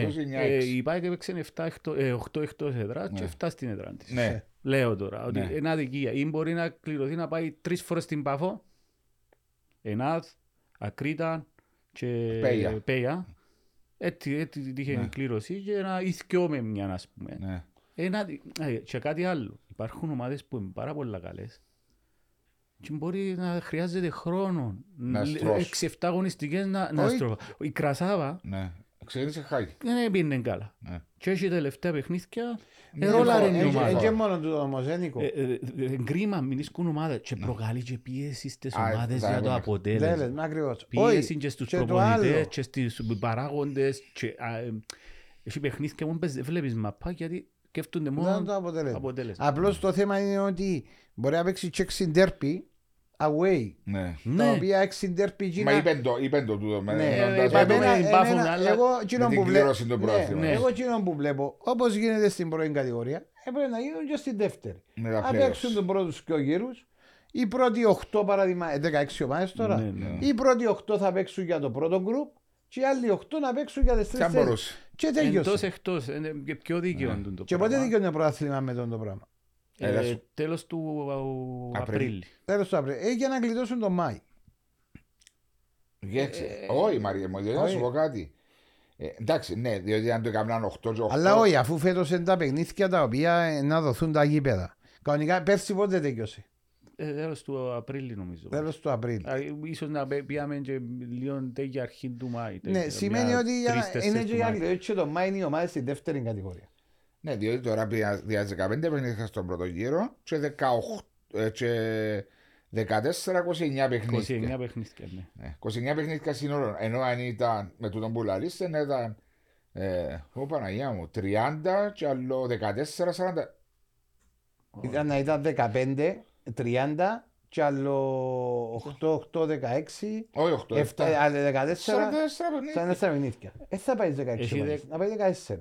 Να πάει δεκατέσσερα. Ε, μα έχουν θέλουν δεκαέξι πάει στη δεύτερη κατηγορία. Μα γιατί να θέλω δεκαέξι, δεκατέσσερα να κάνω όπως στην πρώτη κατηγορία. Όπως και να έχει το ένας γύρος λάθος.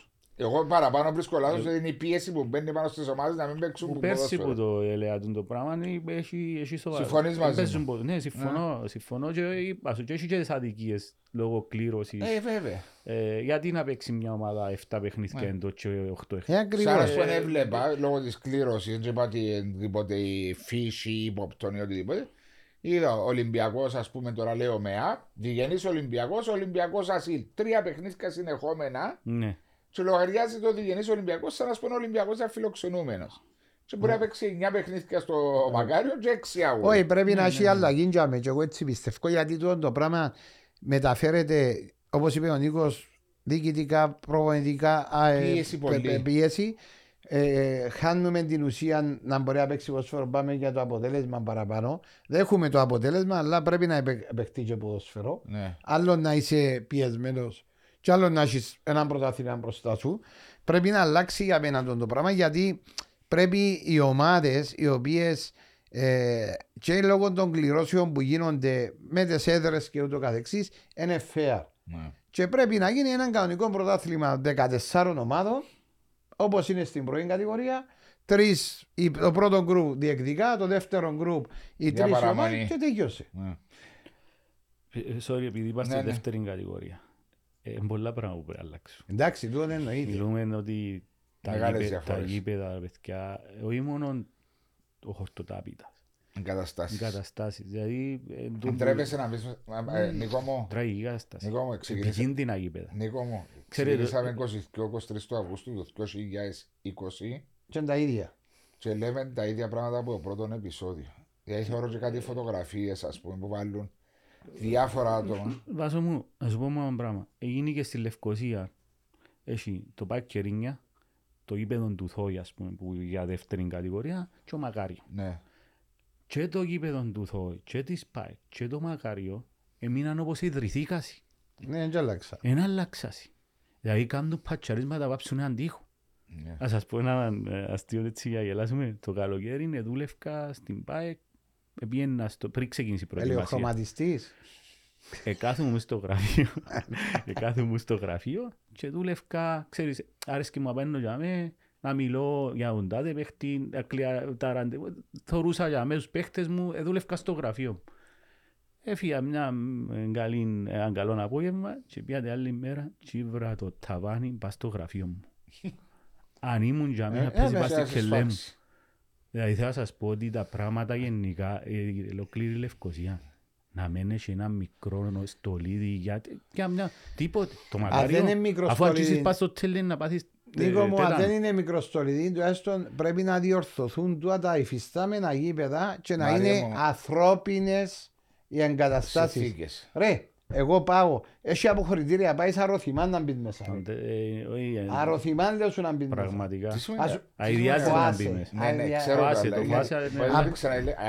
Αρωθυμάς. Αρωθυμάς. Αρωθυμάν λέω σου. Όχι, να, αεροθυμάς. Και πάω εγώ και έρχομαι να πάω να παίξω ή να πάω σαν παίχτης, αφού πρώτα δεν μου διάστον το πράγμα να νιώθω.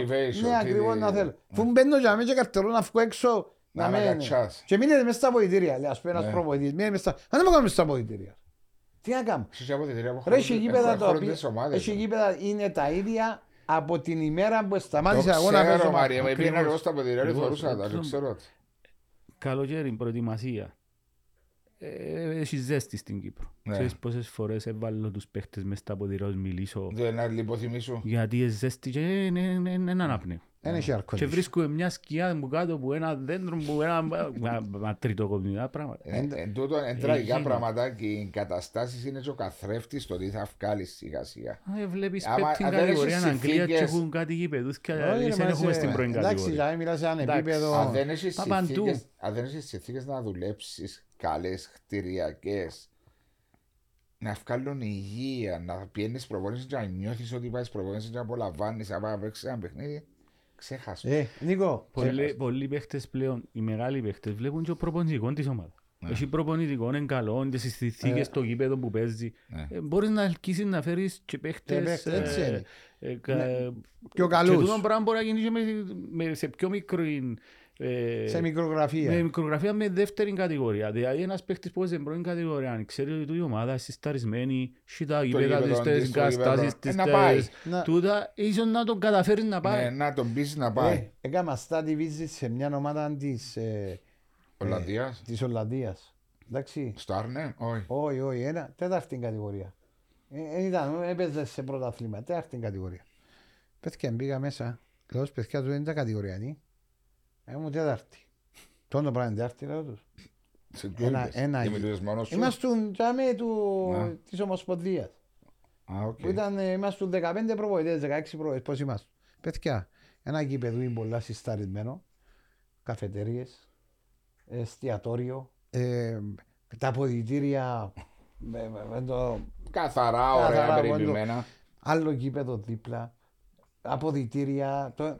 Έλα, μα τούτη είναι αυτή η κατηγορία. Τώρα μιλώ σου πριν δέκα χρόνια. Γιατί ρε, Μαρία μου, πριν να πάνε να κάνουν ομάδες, επενδύουν πρώτα στις εγκαταστάσεις τους να κάνουν να τραβήσουν σε κόσμο. Θα μην είμαστε να τε. Πέρασε. Τον πολλαλίζει ο Νίκος. Έχει γήπεδα που δυστυχώς αφέθησαν στο έλεος του χρόνου. Έφαντα ο χρόνος. Έφαντα, ρε, έφαντα ο χρόνος. Και δεν γίνεται δηλαδή μια Λευκωσία. Τώρα να πω για τις άλλες επαρχίες, όχι μόνο Λευκωσία. Να μένεις ένα γήπεδο που να λαλείς να παίζουν οι τρεις ομάδες. Μα δυο τρεις χιλιάδες φιλάθλους να κάνεις γήπεδο, να μην κάνεις δεκαπέντε χιλιάδες γήπεδο. Ναι, γιατί πόσους γεμονούμε τώρα. Ε, ακριβώς, δεν σας πω να έρθει τα βοηθητικά του Μακαρίου, πάνε του κράτους, πάνε εκεί στο... στον Κουά. Τι είναι τα βοηθητικά, βάλε κερκίδες, περιποιήθουτα, κάμε τα, να παίζουν τζαμί ρε κουμπάρε. Κάμε ένα γήπεδο. Κάμε ένα γήπεδο. Εντάξει, ε... έρχεται ο κόσμος, έρχεται σε ένα Μάριε, γούρτες να δεις την ΑΕΛ. Στέκεσαι πως το ποτέλει, στέκεσαι, προσπαθείς να δεις ένα παιχνίδι. Αυτό μπορεί να πάει να βουλάψεις. Μα γιατί να πάω να κάτσω να δω μάπα. Από να πάει να κάτσεις, αφού είναι εσύ να κάτσεις. Κάθουμε, απά φέρεις η μάπα που πίσω που να περάσει που πάνω. Μένεις και στο αυτοκίνητο και θωρείς πως στο αυτοκίνητο. Όχι, και βάλεις και αυτοί, σαν τόπο να πάει και φάεις τη μάπα. Γιατί αν είσαι στα πλευρών και φάεις και αν είσαι για μέ. Ξέρω το. Ή αν το βάλεις πλευρών και μπει μάπα και μέσα στο τούτο. Τέλος πάντων, εμείς σε εγκαταστάσεις είμαστε πολλά πολλά χρόνια. Πίσω. Πάρα πολύ. Είναι ένα από τα μεγάλα προβλήματα στο χώρο του αθλητισμού στην Κύπρο και, και στο ποδόσφαιρο και σε άλλα αθλήματα. Είναι μόνο το ποδόσφαιρο. Όχι, σε... σε όλα τα αθλήματα. Το ποδόσφαιρο είναι το νούμερο ένα αθλήμα. Ναι, γι' αυτό μπαίνει παραπάνω. Εμείς μιλούμε για τον τομέα μας τώρα. Ναι. Ε, κι άμε που είμαστε. Ε, και εκείνα που βλέπουμε. Και το πιπόγω το μέσο είπαμε τώρα. Εσύ είναι το τέννις, μπορεί να είσαι το τέννις. Μα και άμε κάμα, εθνικό γήπεδο. Ε, που παίζεις εσύ ρε. Με παίζω εγώ στο εθνικό γήπεδο του τέννη. Αν τρέπω να περάσω έξω να μπω να παίξω ρολά. Βάσος Βάσοβιτς. Είναι ο νέος τενίστας. Ο νέος Τζόκοβιτς. Παρακολουθήστε εδώ. Βάσοβιτς να πάει στο τουρνουά της Αυστραλίας, αλλά να παίζει με καγκουρό Βάσος. Είδες καλά, είδες. Πήγε δουλειά στην ΑΕΛ, Κωνσταντίνο, τώρα πετάει η ΑΕΛ, άρκεψε μου. Πού πετούμε ρε, πού πετούμε ρε. Μακάρι να τα καταφέρουμε να είμαστε μια χαρά φέτος. Είσαι δύσκολο μας. Ενούλα δύσκολα, ενούλα. Και παίζετε Μάρι μου. Παίζω με εθνικός στο Alpha Mega. Ας τον πελά. Παρακαλούσα είναι χτες να παίξει το εθνικό Άρης. Είναι κουρασμένη. Ναι, λίγο κουρασμένη. Ας πήγε ένας τραυματισμός. Ας πω κάτι είναι παρακαλούσα. Διακόπηκα. Νίκο μου, ας πω κάτι. Εγώ είμαι... Η ΑΕΛ επιβάλλεται να κερδίσει όποιος θέλει ασένει. Και με το Αποέλ να παίξω. Σαν ΑΕΛ επιβάλλεται να τον κερδίσω. Γιατί έχει ομάδα κανένα μας που καλέει η ΑΕΛ. Όχι, δεν έχει κανένα που να καλέξει. Απλώς λέω εγώ τι είναι. Εγώ όταν μπαίνω στο γήπεδο θέλω, όταν μπαίνω νιώθω ότι θέλω να κερδίσω. Τώρα τι είναι η θέση σου ακριβώς, τεχνικός σύμβουλος? Ναι, του σωματείου. Είσαι τεχνικός σύμβουλος του σωματείου, δηλαδή συμβουλεύεις ναι, του, το σωματείου. Τους ανθρώπους του σωματείου. Τι να κάνουν εσύ? Ε, όχι, εμείς συζητούμε. Ναι, έτσι εσείς με τον προπονητή ή μιλάς? Ο, μιλώ και με τον προπονητή, αλλά μιλώ ε, για αγωνιστικά θέματα. Ε, μιλάω να του πεις να παίξει. Όχι, είναι η δουλειά μου εμένα να του πω να παίξει. Ο προπονητής έχει την ευθύνη της ε, ομάδας και τη συγκρότηση της εντεκάδας, πώς θα παίξει, τι θα κάνει. Ε, και, και, τα... και, εσύ, και εσύ ο Μάριος να μιλήσεις μαζί, να πεις την άποψη σου. Αν με ρωτήσει. Αν σε ρωτήσει και με τον πρόεδρο και την εφορία να το πω του σωματείου. Πες και αν νιώθω ότι χρειαζόμαστε το τάδε, το ναι, τάδε. Ναι, να κάνεις κάποια. Βάλεις, λέει, ας πούμε ότι ας πούμε το πράγμα τα με, για μένα πιστεύω ότι είναι έτσι. Όχι ότι είναι σωστό, είναι ναι, άποψη. Ναι. Και εσύ, να συζητήσεις την άποψη ναι, σου και να την μοιράσεις και να τη συζητήσεις, να δεις πού μπορείς. Ο στόχος μου και ανέβασο μου είναι να βοηθήσουμε και τον προπονητή και τους παίκτες και θέλουμε να πάμε, να πάμε καλά. Γιατί η ΑΕΛ της αρμόζει να ντιάμε. Ναι. Αλλά θέλει πάρα πολύ δουλειά, σίγουρα. Και το πιο σημαντικό, όπως είναι ο κόσμος αυτή τη στιγμή στην ΑΕΛ, που δίπλα, δίπλα πρέπει να μείνει και να είναι ακόμα περισσότερος αυτή τη δεδομένη στιγμή. Ναι. Εντάξει, δεν έχει στιγμή νομίζω. Εσύ είναι Νίκο από τις εμπειρίες σου που ο κόσμος που αγαπά μια ομάδα να απομακρύνεται από την ομάδα. Έστω και αν υπάρχουν οι κακές εμφανίσεις και οι κακές υπορίες. Φεύγουν ρε Βάσο, φεύγουν κάποιοι. Έχεις μια φθορά, δηλαδή τον που είπαμε με τον Ολυμπιακό, ναι, ότι σιγά σιγά... Έχει κόσμο νιώθεις. Έχει... Πάω, επειδή ξέρουμε, είμαι παίζοντας στον Ολυμπιακό, πάω, α, είμαι με τον Ολυμπιακό. Yeah. Πάω με τον Ολυμπιακό, μα πού είσαστε, γιατί έρχεστε. Τόσα χρόνια δεν σας έμαστε. Ξέρεις, όσον και αν πεις, άμα δεν πάει καλά μια ομάδα, απογοητεύκεσαι ή να πάρω το μωρό μου. Αν χάνει μια, δυο, τρεις, δέκα, κάπου... Παπά πάνε να δούμε λίγο το Αποέλ, την Ομόνοια. Κάποτε μπορεί να τύχει να είναι ένας, μια διοίκηση που να μην τα έχει καλά με τον κόσμο για κάποιον τρόπο και να μην χάσεις κόσμο. Είναι όλα που παίζουν ρόλο, αλλά τα αποτελέσματα... Η αγάπη σου προς ένα σωματείο, εν τούτον που εννοώ να μην απομακρύνεται. Δεν ξέρω να πας ένα σωματείο διότι είναι ο Βάσος τσάμε ή εν το πάεις. Είναι το σωματείο παγαπέ. Είναι το σωματείο παγαπέ. Και εγώ μεγάλος εδώ. Τώρα είναι η ομάδα μου, αλλά πραγματικά οι Ολυμπιακοί, η παθολογική αγάπη που έχουν είναι απίστευτη πως είναι αγάπη. Επειδή είμαι και μες στα γκρουπ των οπαδών, επειδή χρόνια από εδώ, εντιάμε δίπλα και στα άσχημα και στα... Ξέρω και εγώ ας πω ένας φίλος μου ο Παύλος ο Μιχαηλίδης που είναι πολύ άρρωστος. Ο φίλος μου ο Παύλος, εντάξει είμαστε είναι πολλοί. Ναι, μείναμε πολλοί μάλλον. Ο Παύλης, ξέρω τον είναι πολλά, πορωμένος με Ολυμπιακών. Να πάει και στα άσχημα και στα δεύτερη κατηγορία να πάει, τώρα πάει σε όλα τα παιχνίδια, έχανε. Ο Πάσος άμα είναι κρυάδα δεν πάει. Άμα είναι κρυάδα. Κάρμο και δουν το αίπιν τώρα. Πριν λέω είπες σε παθέ πνευμονία. Ναι, δεν λέω πριν έξι χρόνια. Δεν πάει ρε Βάσο στα γουέια άμα είναι μακριά και...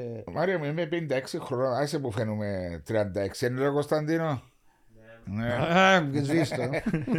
Εσύ που τα έξι μου βάζω στα γήπεδα. Υπάρχουν και φορές που νιώθεις έναν κορεσμό. Αστιεύκουμε. Ναι, αλλά ξέρεις κάτι, παγιά που ήμουν στο Δέλτα Σίγμα το Αποέλ. Τι ήταν, ξεκινούσε το παιχνίδι, είναι η ώρα έξι επί εννιά, η ώρα έξι παρά δέκα. Έπρεπε να φύγει όπου ώρα τρία, τρία και μισή. Έτσι έτσι κάνουν ρε Βάσο. Ναι, τώρα κάνεις. Και πριν έκανα έτσι. Διότι έπαιζες, ήταν το επάγγελμα σου. Ναι, εγώ Όταν πριν αναλάβω, τώρα να με τζάμε στην ΑΕΛ, πιένας στα παιχνίδια με ο γιο μου, ο Μιτσί. Ε, πότε πιένες? Κάθε παιχνίδι. Πότε πιένες, δεν πιένες τρεις ώρες πριν? Όχι, πιένα μισή ώρα. Ε, εντάξει, και ξεκινούσαμε να μπούμε μέσα αυτή. Ε, απα, πόσα να βάλουμε, λάω του τρία. Και τώρα του τρία. Και πιέναμε, δεν χάναμε, το αντάλλο. Λάω του ρε, η μάπα εντζάμε, να πιένουμε, η ομάδα θα μείνεις, δεν μπορείς. Αλλά το που λαούσα του Νίκου είναι το πριν, ότι είναι δυο-τρεις ώρες πριν, και μετά να φύγει η ομάδα, ναι, το ναι, ένα, ναι, και τις άλλες δυο-τρεις ώρες. Χάνεις οκτώ δέκα ώρες, θωρείς την αγάπη σου, αλλά και πολύ ζώο. Μα πιάνει κι αν εκατομμύριο τον χρόνο, ρε βάζω. Έτσι έπαιζα να πάρεις το κανένα. Δεύτερη κατηγορία, όπως είδες στο πρωτάθλημα φέτος, εξεχωρίσαν και οι οκτώ ομάδες που συνεχίζουν στο πρώτο γκρουπ. Υπήρχε και η έκπληξη, νομίζω, τις τελευταίες αγωνιστικές που κατάφερε η Αγιάνναπα, χωρίς να ξέρω αγωνιστικά ναι. αν έπρεπε ναι. να μπει, αλλά ήταν δέκατη στο βαθμολογικό πίνακα. Είχε πολλά κακό ξεκίνημα η Αγιάνναπα, ναι. μέχρι που εφοβούνταν και για διαβάθμιση. Α, ναι. Αλλά μετά που πήγαινε ο Κοσμά προπονητής, άλλαξαν κάποια πράγματα, έφεραν άλλον αέρα. Κατάφεραν και μπήκε στην Κοσμά. Κατάφεραν μπήκε, αν και που το καλοκαίρι πίστευκα ότι είχε παίχτες για Αγιάνναπα. Ρε, πήγαινε ο Κοσμάς πίσω. Όχι ο Κοσμά που... Ο άλλος ο Κοσμάς. Ναι. Α, που ήταν στον Ισύλλο. Ναι, μπράβο. Ήταν στην Ομόνοια δίπου φέτος αυτές τις χρονιάς, έφυγε και μετά πήγαινε Αγιάνναπα. Ποιες είναι οι ομάδες που δίνεις φαβορί, για να δω? Ολυμπιακό, Παραλίμνι. Ναι. Τούτες ήταν που μιας αρχής και που, μπορούν να το κάνουν. Που είναι και παραδοσιακά και ομάδες πρώτης ναι, κατηγορίας. Ναι. Ε, φαίνονταν όμως και που, και που την ενίσχυση ε, και οι, οι επόμενες οι ομάδες ε, θωρώ τρία ομάδες να παλεύκουν. Ομόνοια Ραδίπου, Κρασάβα. Ε, η Ομόνοια Ραδίπου έχει έναν πράγμα ιδιαίτερο. Ε, πάντα κάθε πάντα χρόνο. κάθε χρόνο ξεκινά και κατα... ε, δεν ξέρω που γίνεται τελευταίες αγωνιστικές. Ξεκινά καλά. Πάντα ξεκινά καλά και Όχι. πέφτει. Ή πέφτει κάτω. Ή έξεκινα καλά ναι. και κάνει μια αστερή ε, και γλιτώνει. Τα τελευταία χρόνια ξεκινά καλά και πέφτει ναι, λίγο ναι. η απόδοση στο τέλος. Ε, η Κρασάβα θεωρώ ότι έχει έναν υλικό φοβερό και μπορεί να τα καταφέρει. Αλλά εντάξει, ε, ε, βλέπεις ας πούμε και μια μπέγιαν που κάνει αποτελέσματα παρόλο που ε, ε, ερήψε το μπάτζετ της ναι. φέτος αρκετά, σχεδόν στο μισό που πέρσι. Ε, όμως, ε, έχει έναν καλό κορμό, έχει καλή ομάδα. Να, να το πω έτσι λίγο, βλέπω λίγο την Κρασάβα μετά τον Ολυμπιακό και ο Παραλίμνη. Ομόνοια είκοσι εννιά Μαΐου. Η Ομόνοια είκοσι εννιά. Καταρχήν μια ομάδα που βασίζεται... ε, ε, εγώ εκτιμώ αφάνταστα τα παιδιά και ο κόσμος. Την προσπάθεια που κάνουν. Τα παιδιά και να κάνουν μια φοβερή προσπάθεια και να σου πω και κάτι, είναι που τις πιο τύπικες ομάδες. Πληρώνουν κύριοι στη ώρα τους. Να ανεβεί. Κάποια φάση θα ανεβεί σίγουρα, αλλά για κάποιο λόγο εσφυγμένη ομάδα. Ε, ομάδα που μπορεί να πάρει έναν παιχνίδι, επειδή παρακολουθώ τους συνέχεια, ε, να το πάρεις στο μηδέν και ασφάλεια στατικό. Ναι. Να πιάσεις ναι, το βαθμό. Ε, παραπάνω είναι το μηδέν. Είναι ομάδα, το που είπαμε όμως, είναι ομάδα που παίζει φοβερό, φοβερό παιχνίδι. Έκαμε και καλά παιχνίδι. Δηλαδή μεσοαμυντικά πολλά. Μεσοαμυντικά ο κόσμος τραβά τους και κάνει μια, μια ατμόσφαιρα που φοβερή ναι. δύναμη ο κόσμος της. Ναι. Ε, μετά την Κρασάβα θεωρώ ότι είναι είκοσι εννιά. Που ε, μπορεί ε, να το παλέψει για να βγει, η αράδη που είπαμε το τούτον του έχει, οι, οι άλλες οι ομάδες όχι τόσο. Όταν ξεκινούσε το πρωτάθλημα, αν επίστευες ότι το Παραλίμνι και ο Ολυμπιακός θα ήταν τόσο κοντά ή θα είχα μια αναπόσταση με τις άλλες ομάδες? Ειλικρινά να μου απαντήσεις. Ε, ο Ολυμπιακός ήταν νέα ομάδα. Του Πάμπο. Ναι, δεν ξέραμε όλους τους παίχτες. Παρόλο που εμπιστεύκαμε ότι είναι ο Ολυμπιακός ένα, και το, ακούει και το budget μιας ομάδας. Όταν ακούεις ότι το budget δεν τσιπάνω, αλλά λες ήταν και αμέ. Αλλά δεν ξέραμε, φέραν πολλούς ξένους που ήταν πρώτη φορά να μαζί. Δεν μπορούσαμε να πούμε με σίγουρα. Για ο Παραλίμνη επίστευκα το γιατί είχε θέμα το Παραλίμνη και δεν έκαμε και τεράστιο τον προϋπολογισμό και δυσκολεύκονταν οι άνθρωποι. Αφού τρέχαν μέσα στο καλοκαίρι να κάνουν ομάδα. Αφού αρκίσασαν πάρα πολλά. Και ο Κώστας ο Στραγής θυμάσαι. Ναι, διαχρονικά η δεύτερη κατηγορία. Δεν έχει ομάδες οι οποίες τα τελευταία πέντε χρόνια που εξεφύγαν που τον... Τη χρονιά που ήμουν στην είκοσι εννιά ήταν η Σαλαμίνα Ήταν ο Ερμής με τον Φανιέρο πρόεδρο. Ήταν η Καρμιώτισσα που ήταν πολλά δυνατή ομάδα πάλι. Και ο Ακρίτας που μπήκε επενδυτής την χρονιά και έφυγε ο Ακρίτας. Ήταν φοβε, πολλά δύσκολο το ανταγωνιστικά. Και, και πάλι ε, δυσκολευτήκαν να ξεχωρίσουν. Ναι. Και είχε πολλές διαφορές και τα γήπεδα πάλι. Δυσκολεύουν και να κινηθούν το πράγμα. Ε, μπορείς να πάει να παίξεις μες στην ΠΑΕΚ. Να περάσεις. Να περάσεις. Θα περάσεις εύκολα. Ναι, δύσκολα. Ε, δύσκολα. Είναι, οι έδρες παίζουν ρόλο. Παίζουν ρόλο οι έδρες. Ε, περίμενα να σου πω. Για τον Ολυμπιακό δεν ήξερα να πω. Σίγουρα, αλλά σίγουρα περίμενα ότι δεν ανεβεί. Mm. Τώρα ότι δυσκολεύεται ο Ολυμπιακός σε κάποια παιχνίδια. Ναι. Ε, φαίνεται τα αποτελέσματα. Ναι, ναι, ναι. Τα αποτελέσματα. Έχασε στο, στο Μακάριο και προχτές έχασε από την ΠΑΕΚ μηδέν ένα νομίζω. Ε, ναι, μηδέν ένα στο τέλος. Και έφερε την εικοστή ενάτη Μαΐου. Ε, είναι όλοι εκεί. Ε, πρώτη κατηγορία, ρε Νίκο. Ε, παρακολουθώ την. Από γήπεδο ή τηλεόραση. Ε, πάω σπάνια γήπεδο. Γιατί πήγαινα στα δεύτερη κατηγορία πολλά, ναι. Αλλά τηλεόραση είναι σε ρικάθουμε. Κάμουν και παράπονο η κόρη μου ότι παπά μόνο μπάλα βλέπεις. Βλέπεις τα ούλα, βλέπω προσπαθείς. Τα, βλέπω τα και προσπαθώ να έχω άποψη γιατί δεν κρυφκώ το ότι... Όχι, έχω τη δουλειά μας. Εγώ θέλω σαν Νίκος κάποια φάση να τα καταφέρω από πρώην κατηγορία. Να μην ξέρω έναν που τους παίχτες τα πράγματα. Τι βλέπεις, τι σε ξεχωρίζεις στην πρώτη κατηγορία. Έτσι ιδιαιτερότητα, πιο τρία σημεία. Κοιτάξε, αλλάξε ο χάρτης ο ποδοσφαιρικός τα τελευταία χρόνια λόγω Πάφου Άρη. Ναι.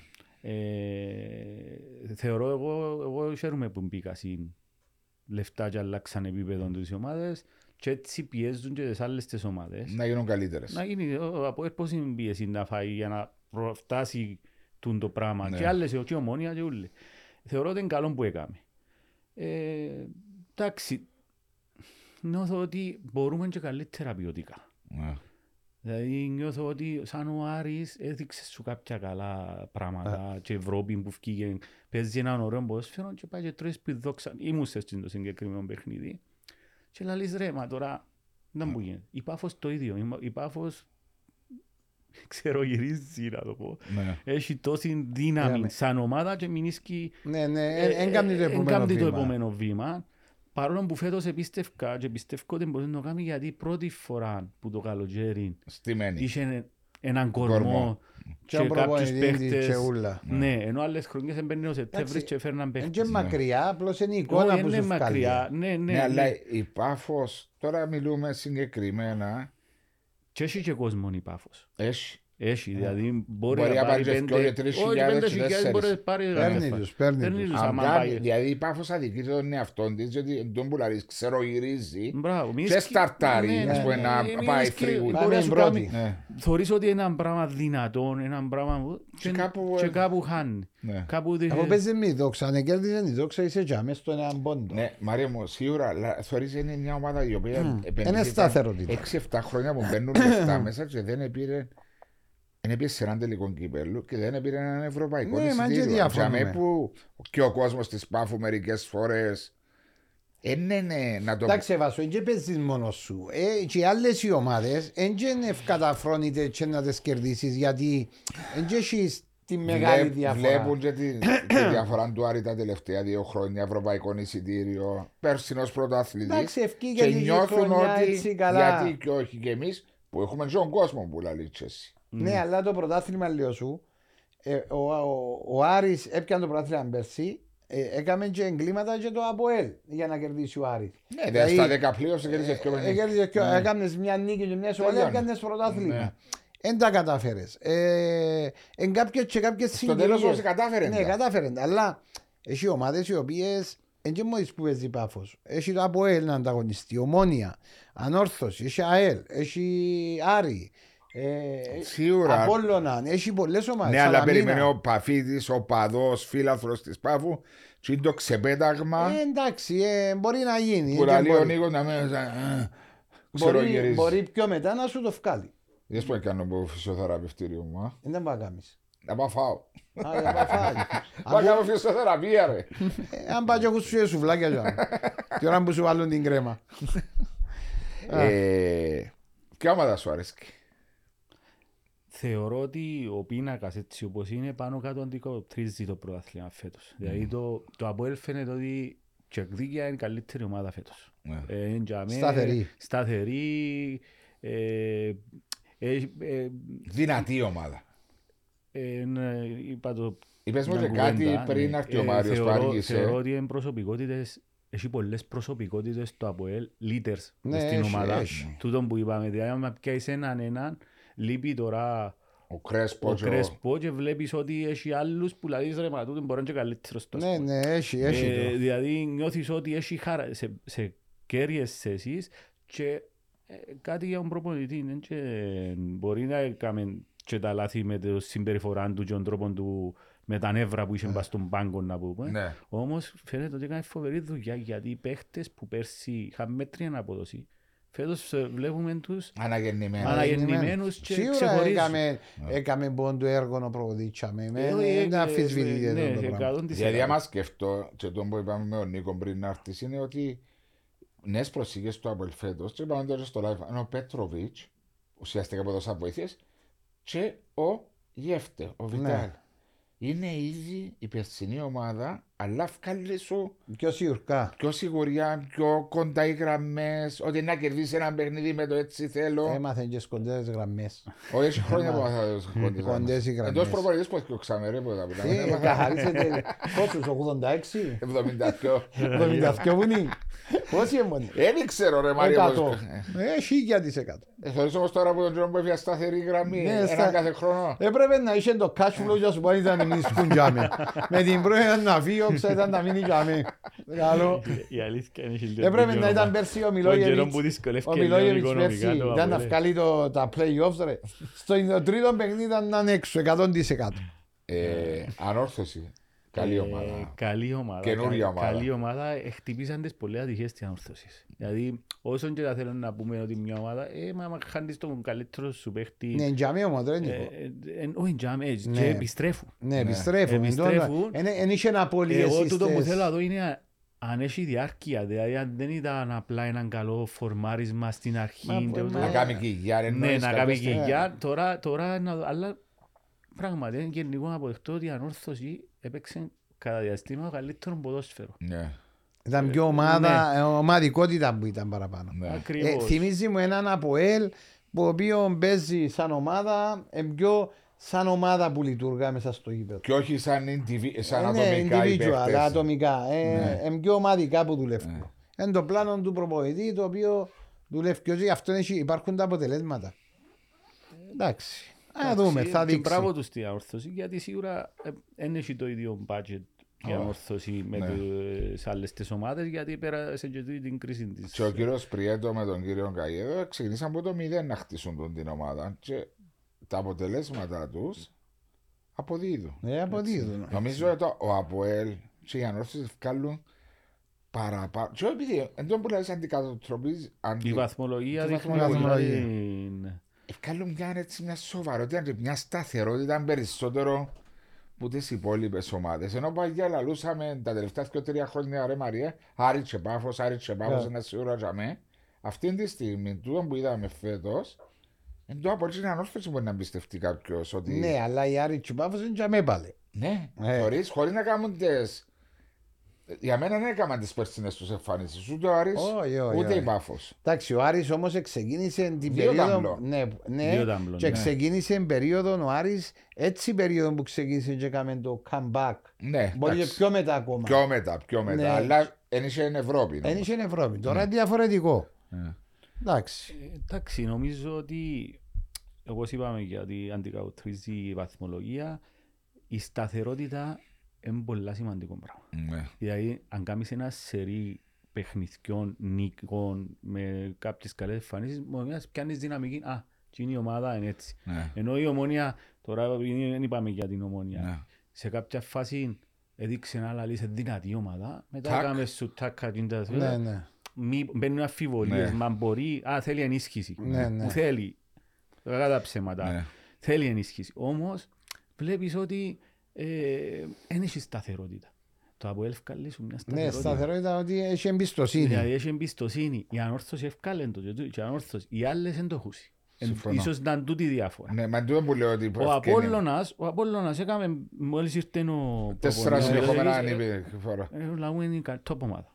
Τα ωραία ομάδα είναι. Άλλαξε το... Έκαμε το έτσι, με μιας αφιβολίες, υποσυνείδητο, προβλήματα, τούτο πράγμα. Θέλω να πω ότι η σταθερότητα είναι να δώσει ο πρωτάθλημα.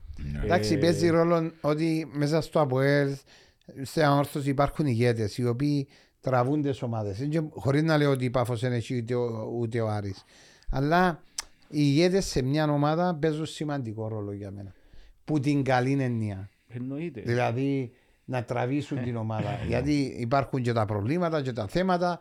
Να ντιαμε. Να σου πω και κάτι σαν προπονητής, η leader μες στην ομάδα πρέπει να είσαι καλά. Ε, ναι, αφού έτσι είναι. Δηλαδή αν δεις τώρα το Βάσο και μαζεύκονται πέντε έξι παίχτες γύρω του μες στα ποδητήρια και γελούσουν και αστεύκουν και έχουν τον τούτο, κοινός ο παίχτης, άμα είναι καλά, είναι να τραβήσεις τους άλλους. Έτσι είναι, ο leader πρέπει να είναι. Άρα σκέφτου το Αποέλ που λέμε για το Αποέλ τώρα, άμα έχει έξι εφτά, μπορεί να είναι και παραπάνω, προσωπικότητες που να κερδίσουν. Η καλή προσωπικότητα.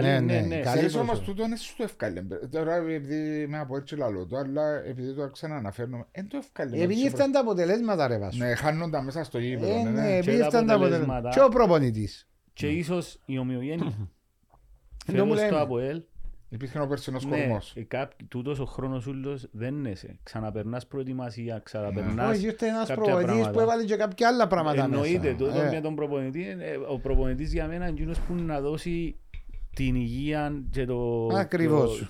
Να εμπνεύσει τους παίχτες. Επειδή ερώτησες και κλείνοντας ότι... Μιλάμε αρκετή την ώρα, να μισή ώρα περίπου. Σημαίνει ότι ήταν καλή. Ναι, έτσι κάνει ρε. Και ακόμα εξιάσαμε να πούμε Μπαόλο Ρινγκ και πράγματα. Κάνω να πείστε πόνη φορά που να σφέρουμε μοκάλο. Θα περάσουν λίγα χρόνια. Εν είπε το ατουβάσιο, εγώ είναι να πάω λεμεσό ρε παιδιά πάνω να φάω. Πάλε, ο νους σου πας στο φαΐρ. Ποιο βλέπεις φαβορί για το πρωτάθλημα? Δεν μου είπαν και ακούσα, αλλά υπερέπαιξε με. Δεν μου είπαν στάνταρ η ερώτηση. Πέτω τα πω. Γιατί να βγάλει ο Νίκος ή οποιοσδήποτε Νίκος του αθλητή ρε. Και ποιες ομάδες πιστεύεις ότι θα οδηγηθούν? Δεν μπορεί να ξέρεις. Ενώ τώρα που βρισκόμαστε στη δέκατη ένατη αγωνιστική, ποια ομάδα βλέπεις θα διεκδικήσουν στο τέλος? Ποιες ομάδες θα διεκδικήσουν στο τέλος στο πρωτάθλημα? Αποέλ. Λόγω σταθερότητα το που λαλεί πριν. Καλή σου κάτι, κοίταξε, επειδή είμαστε στην Κύπρο και ακούμε πολλά, το Αποέλ έχει και το οικονομικό λίγο πρόβλημα. Δεν ξέρεις αν έχεις κάποια φάση, αν χτυπήσει και κλατάρει. Τούτο είναι σοβαρό μειονέκτημα, το μοναδικό πιστεύω μειονέκτημα, γιατί σαν ομάδα είναι ομάδα με τον κόσμο της, με ομάδα με ντι εν έι πρωταθλητισμό, κάτι που εν τούτον ίσως που επηρεάζει και την Πάφο. Και ότι τον ίσως είναι πιάσαν έναν πρωτάθλημα και μια επιτυχία. Μια επιτυχία Ευρώπη να χτίσουν πάνω. Να χτίσουν yeah. πάνω. Ε, εντάξει, θεωρώ ότι η ανόρθωση μπορεί να μείνει ως το τέλος. Να μείνει ως το τέλος και Άρης. Η Ομόνοια, παρόλο που τα, τα παιδιά που είχαμε, ε, παρακαλώ κάθε παιχνίδι να κερδίσουν, γιατί είναι ο χάμπος μου, γιατί είπαμε είναι ο κακουλής μου, εντούν τα παιδιά που ε, νιώσω τα δικά μου. Ε, νιώσω ότι ναι, έλειψε ενός εμέτω και μόνο μιας άλλαξε. Παρόλο που κερδίσαν το εφτό παιχνίδι, με η Δόξα, θεωρώ ότι η Δόξα φέτος να δυσκολευτεί πάρα πολλά να κρατηθεί. Γιατί κάπου χάσασαν και την εμπιστοσύνη, παρόλο που έδειξε ο Πετράκης έπιασε κάποια αποτελέσματα. Κέρδισε ένα ριμπάφο. Ριμπάφο. Ε, πάρα πολλά δύσκολο.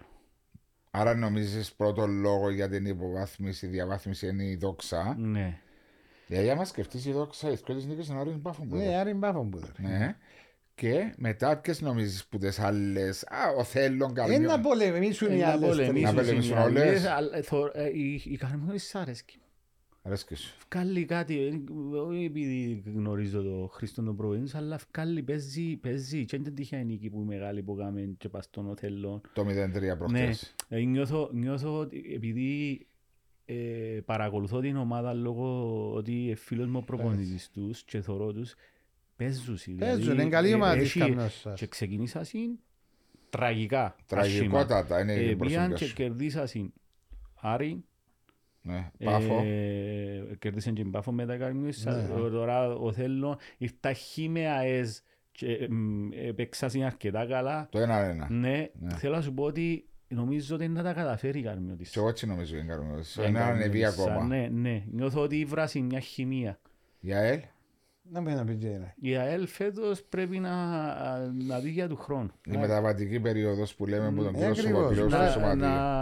Να φύγουμε που τις περιπέτειες να μην έχουμε στο μυαλό μας αυτό το πράγμα και να... Είσαι ο μόνος που αλίστας που το λαλεί και μπράβος σου.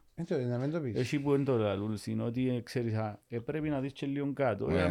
Είσαι πολλά, άμα δεις έξι εφτά βαθμούς που είσαι που το... έξι βαθμούς.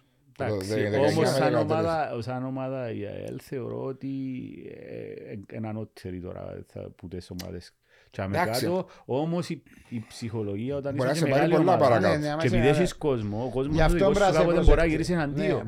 Να βαρέσουν τα πόθηκια να μην... Μπούμερακ να σου γυρίσουν το πράγμα. Έτσι είναι. Το λοιπόν Νίκο μου, ευχαριστώ πολύ που ήσουν μαζί μας σήμερα. Ελπίζω να επεράσεις ευχαριστά συζητώντας για το αγαπημένο σου άθλημα. Ε... Ευχαριστούμε Νίκο μου, ευχαριστούμε την Πέτο Α και τον κύριο Πυρίσιο για την εταιρεία στον χώρο τους. Ευχαριστούμε τον φίλο μας τον Βάσο που κάθεται παρά τον πλευρό μου και τον φίλο Κωνσταντίνο που είναι στον ήχο και στα ηχοληψία. Εγώ να σας ευχαριστήσω, ε, πέρασα όσον ωραία, όσον ωραία βλέπω τα... Θα δω τα πέρασε πόση ώρα πέρασε, δεν το καταλάβαμε. Δεν και καταλάβεις το. Δηλαδή ο Μάριος το μιλά, μιλά, μιλά και δεν σταματά. Ο Βάσος δεν ούλε ερωτήσεις. Ήταν υπέροχα, εύχομαι σας να συνεχίσετε πολλά χρόνια. Να είσαι καλά. Πολλά, όντα πολλά ρε. Αφού τώρα έλεσαι ότι αρέσκεις. Πάκος της ηλικίας σου. Ευχαριστούμε Νίκο μου.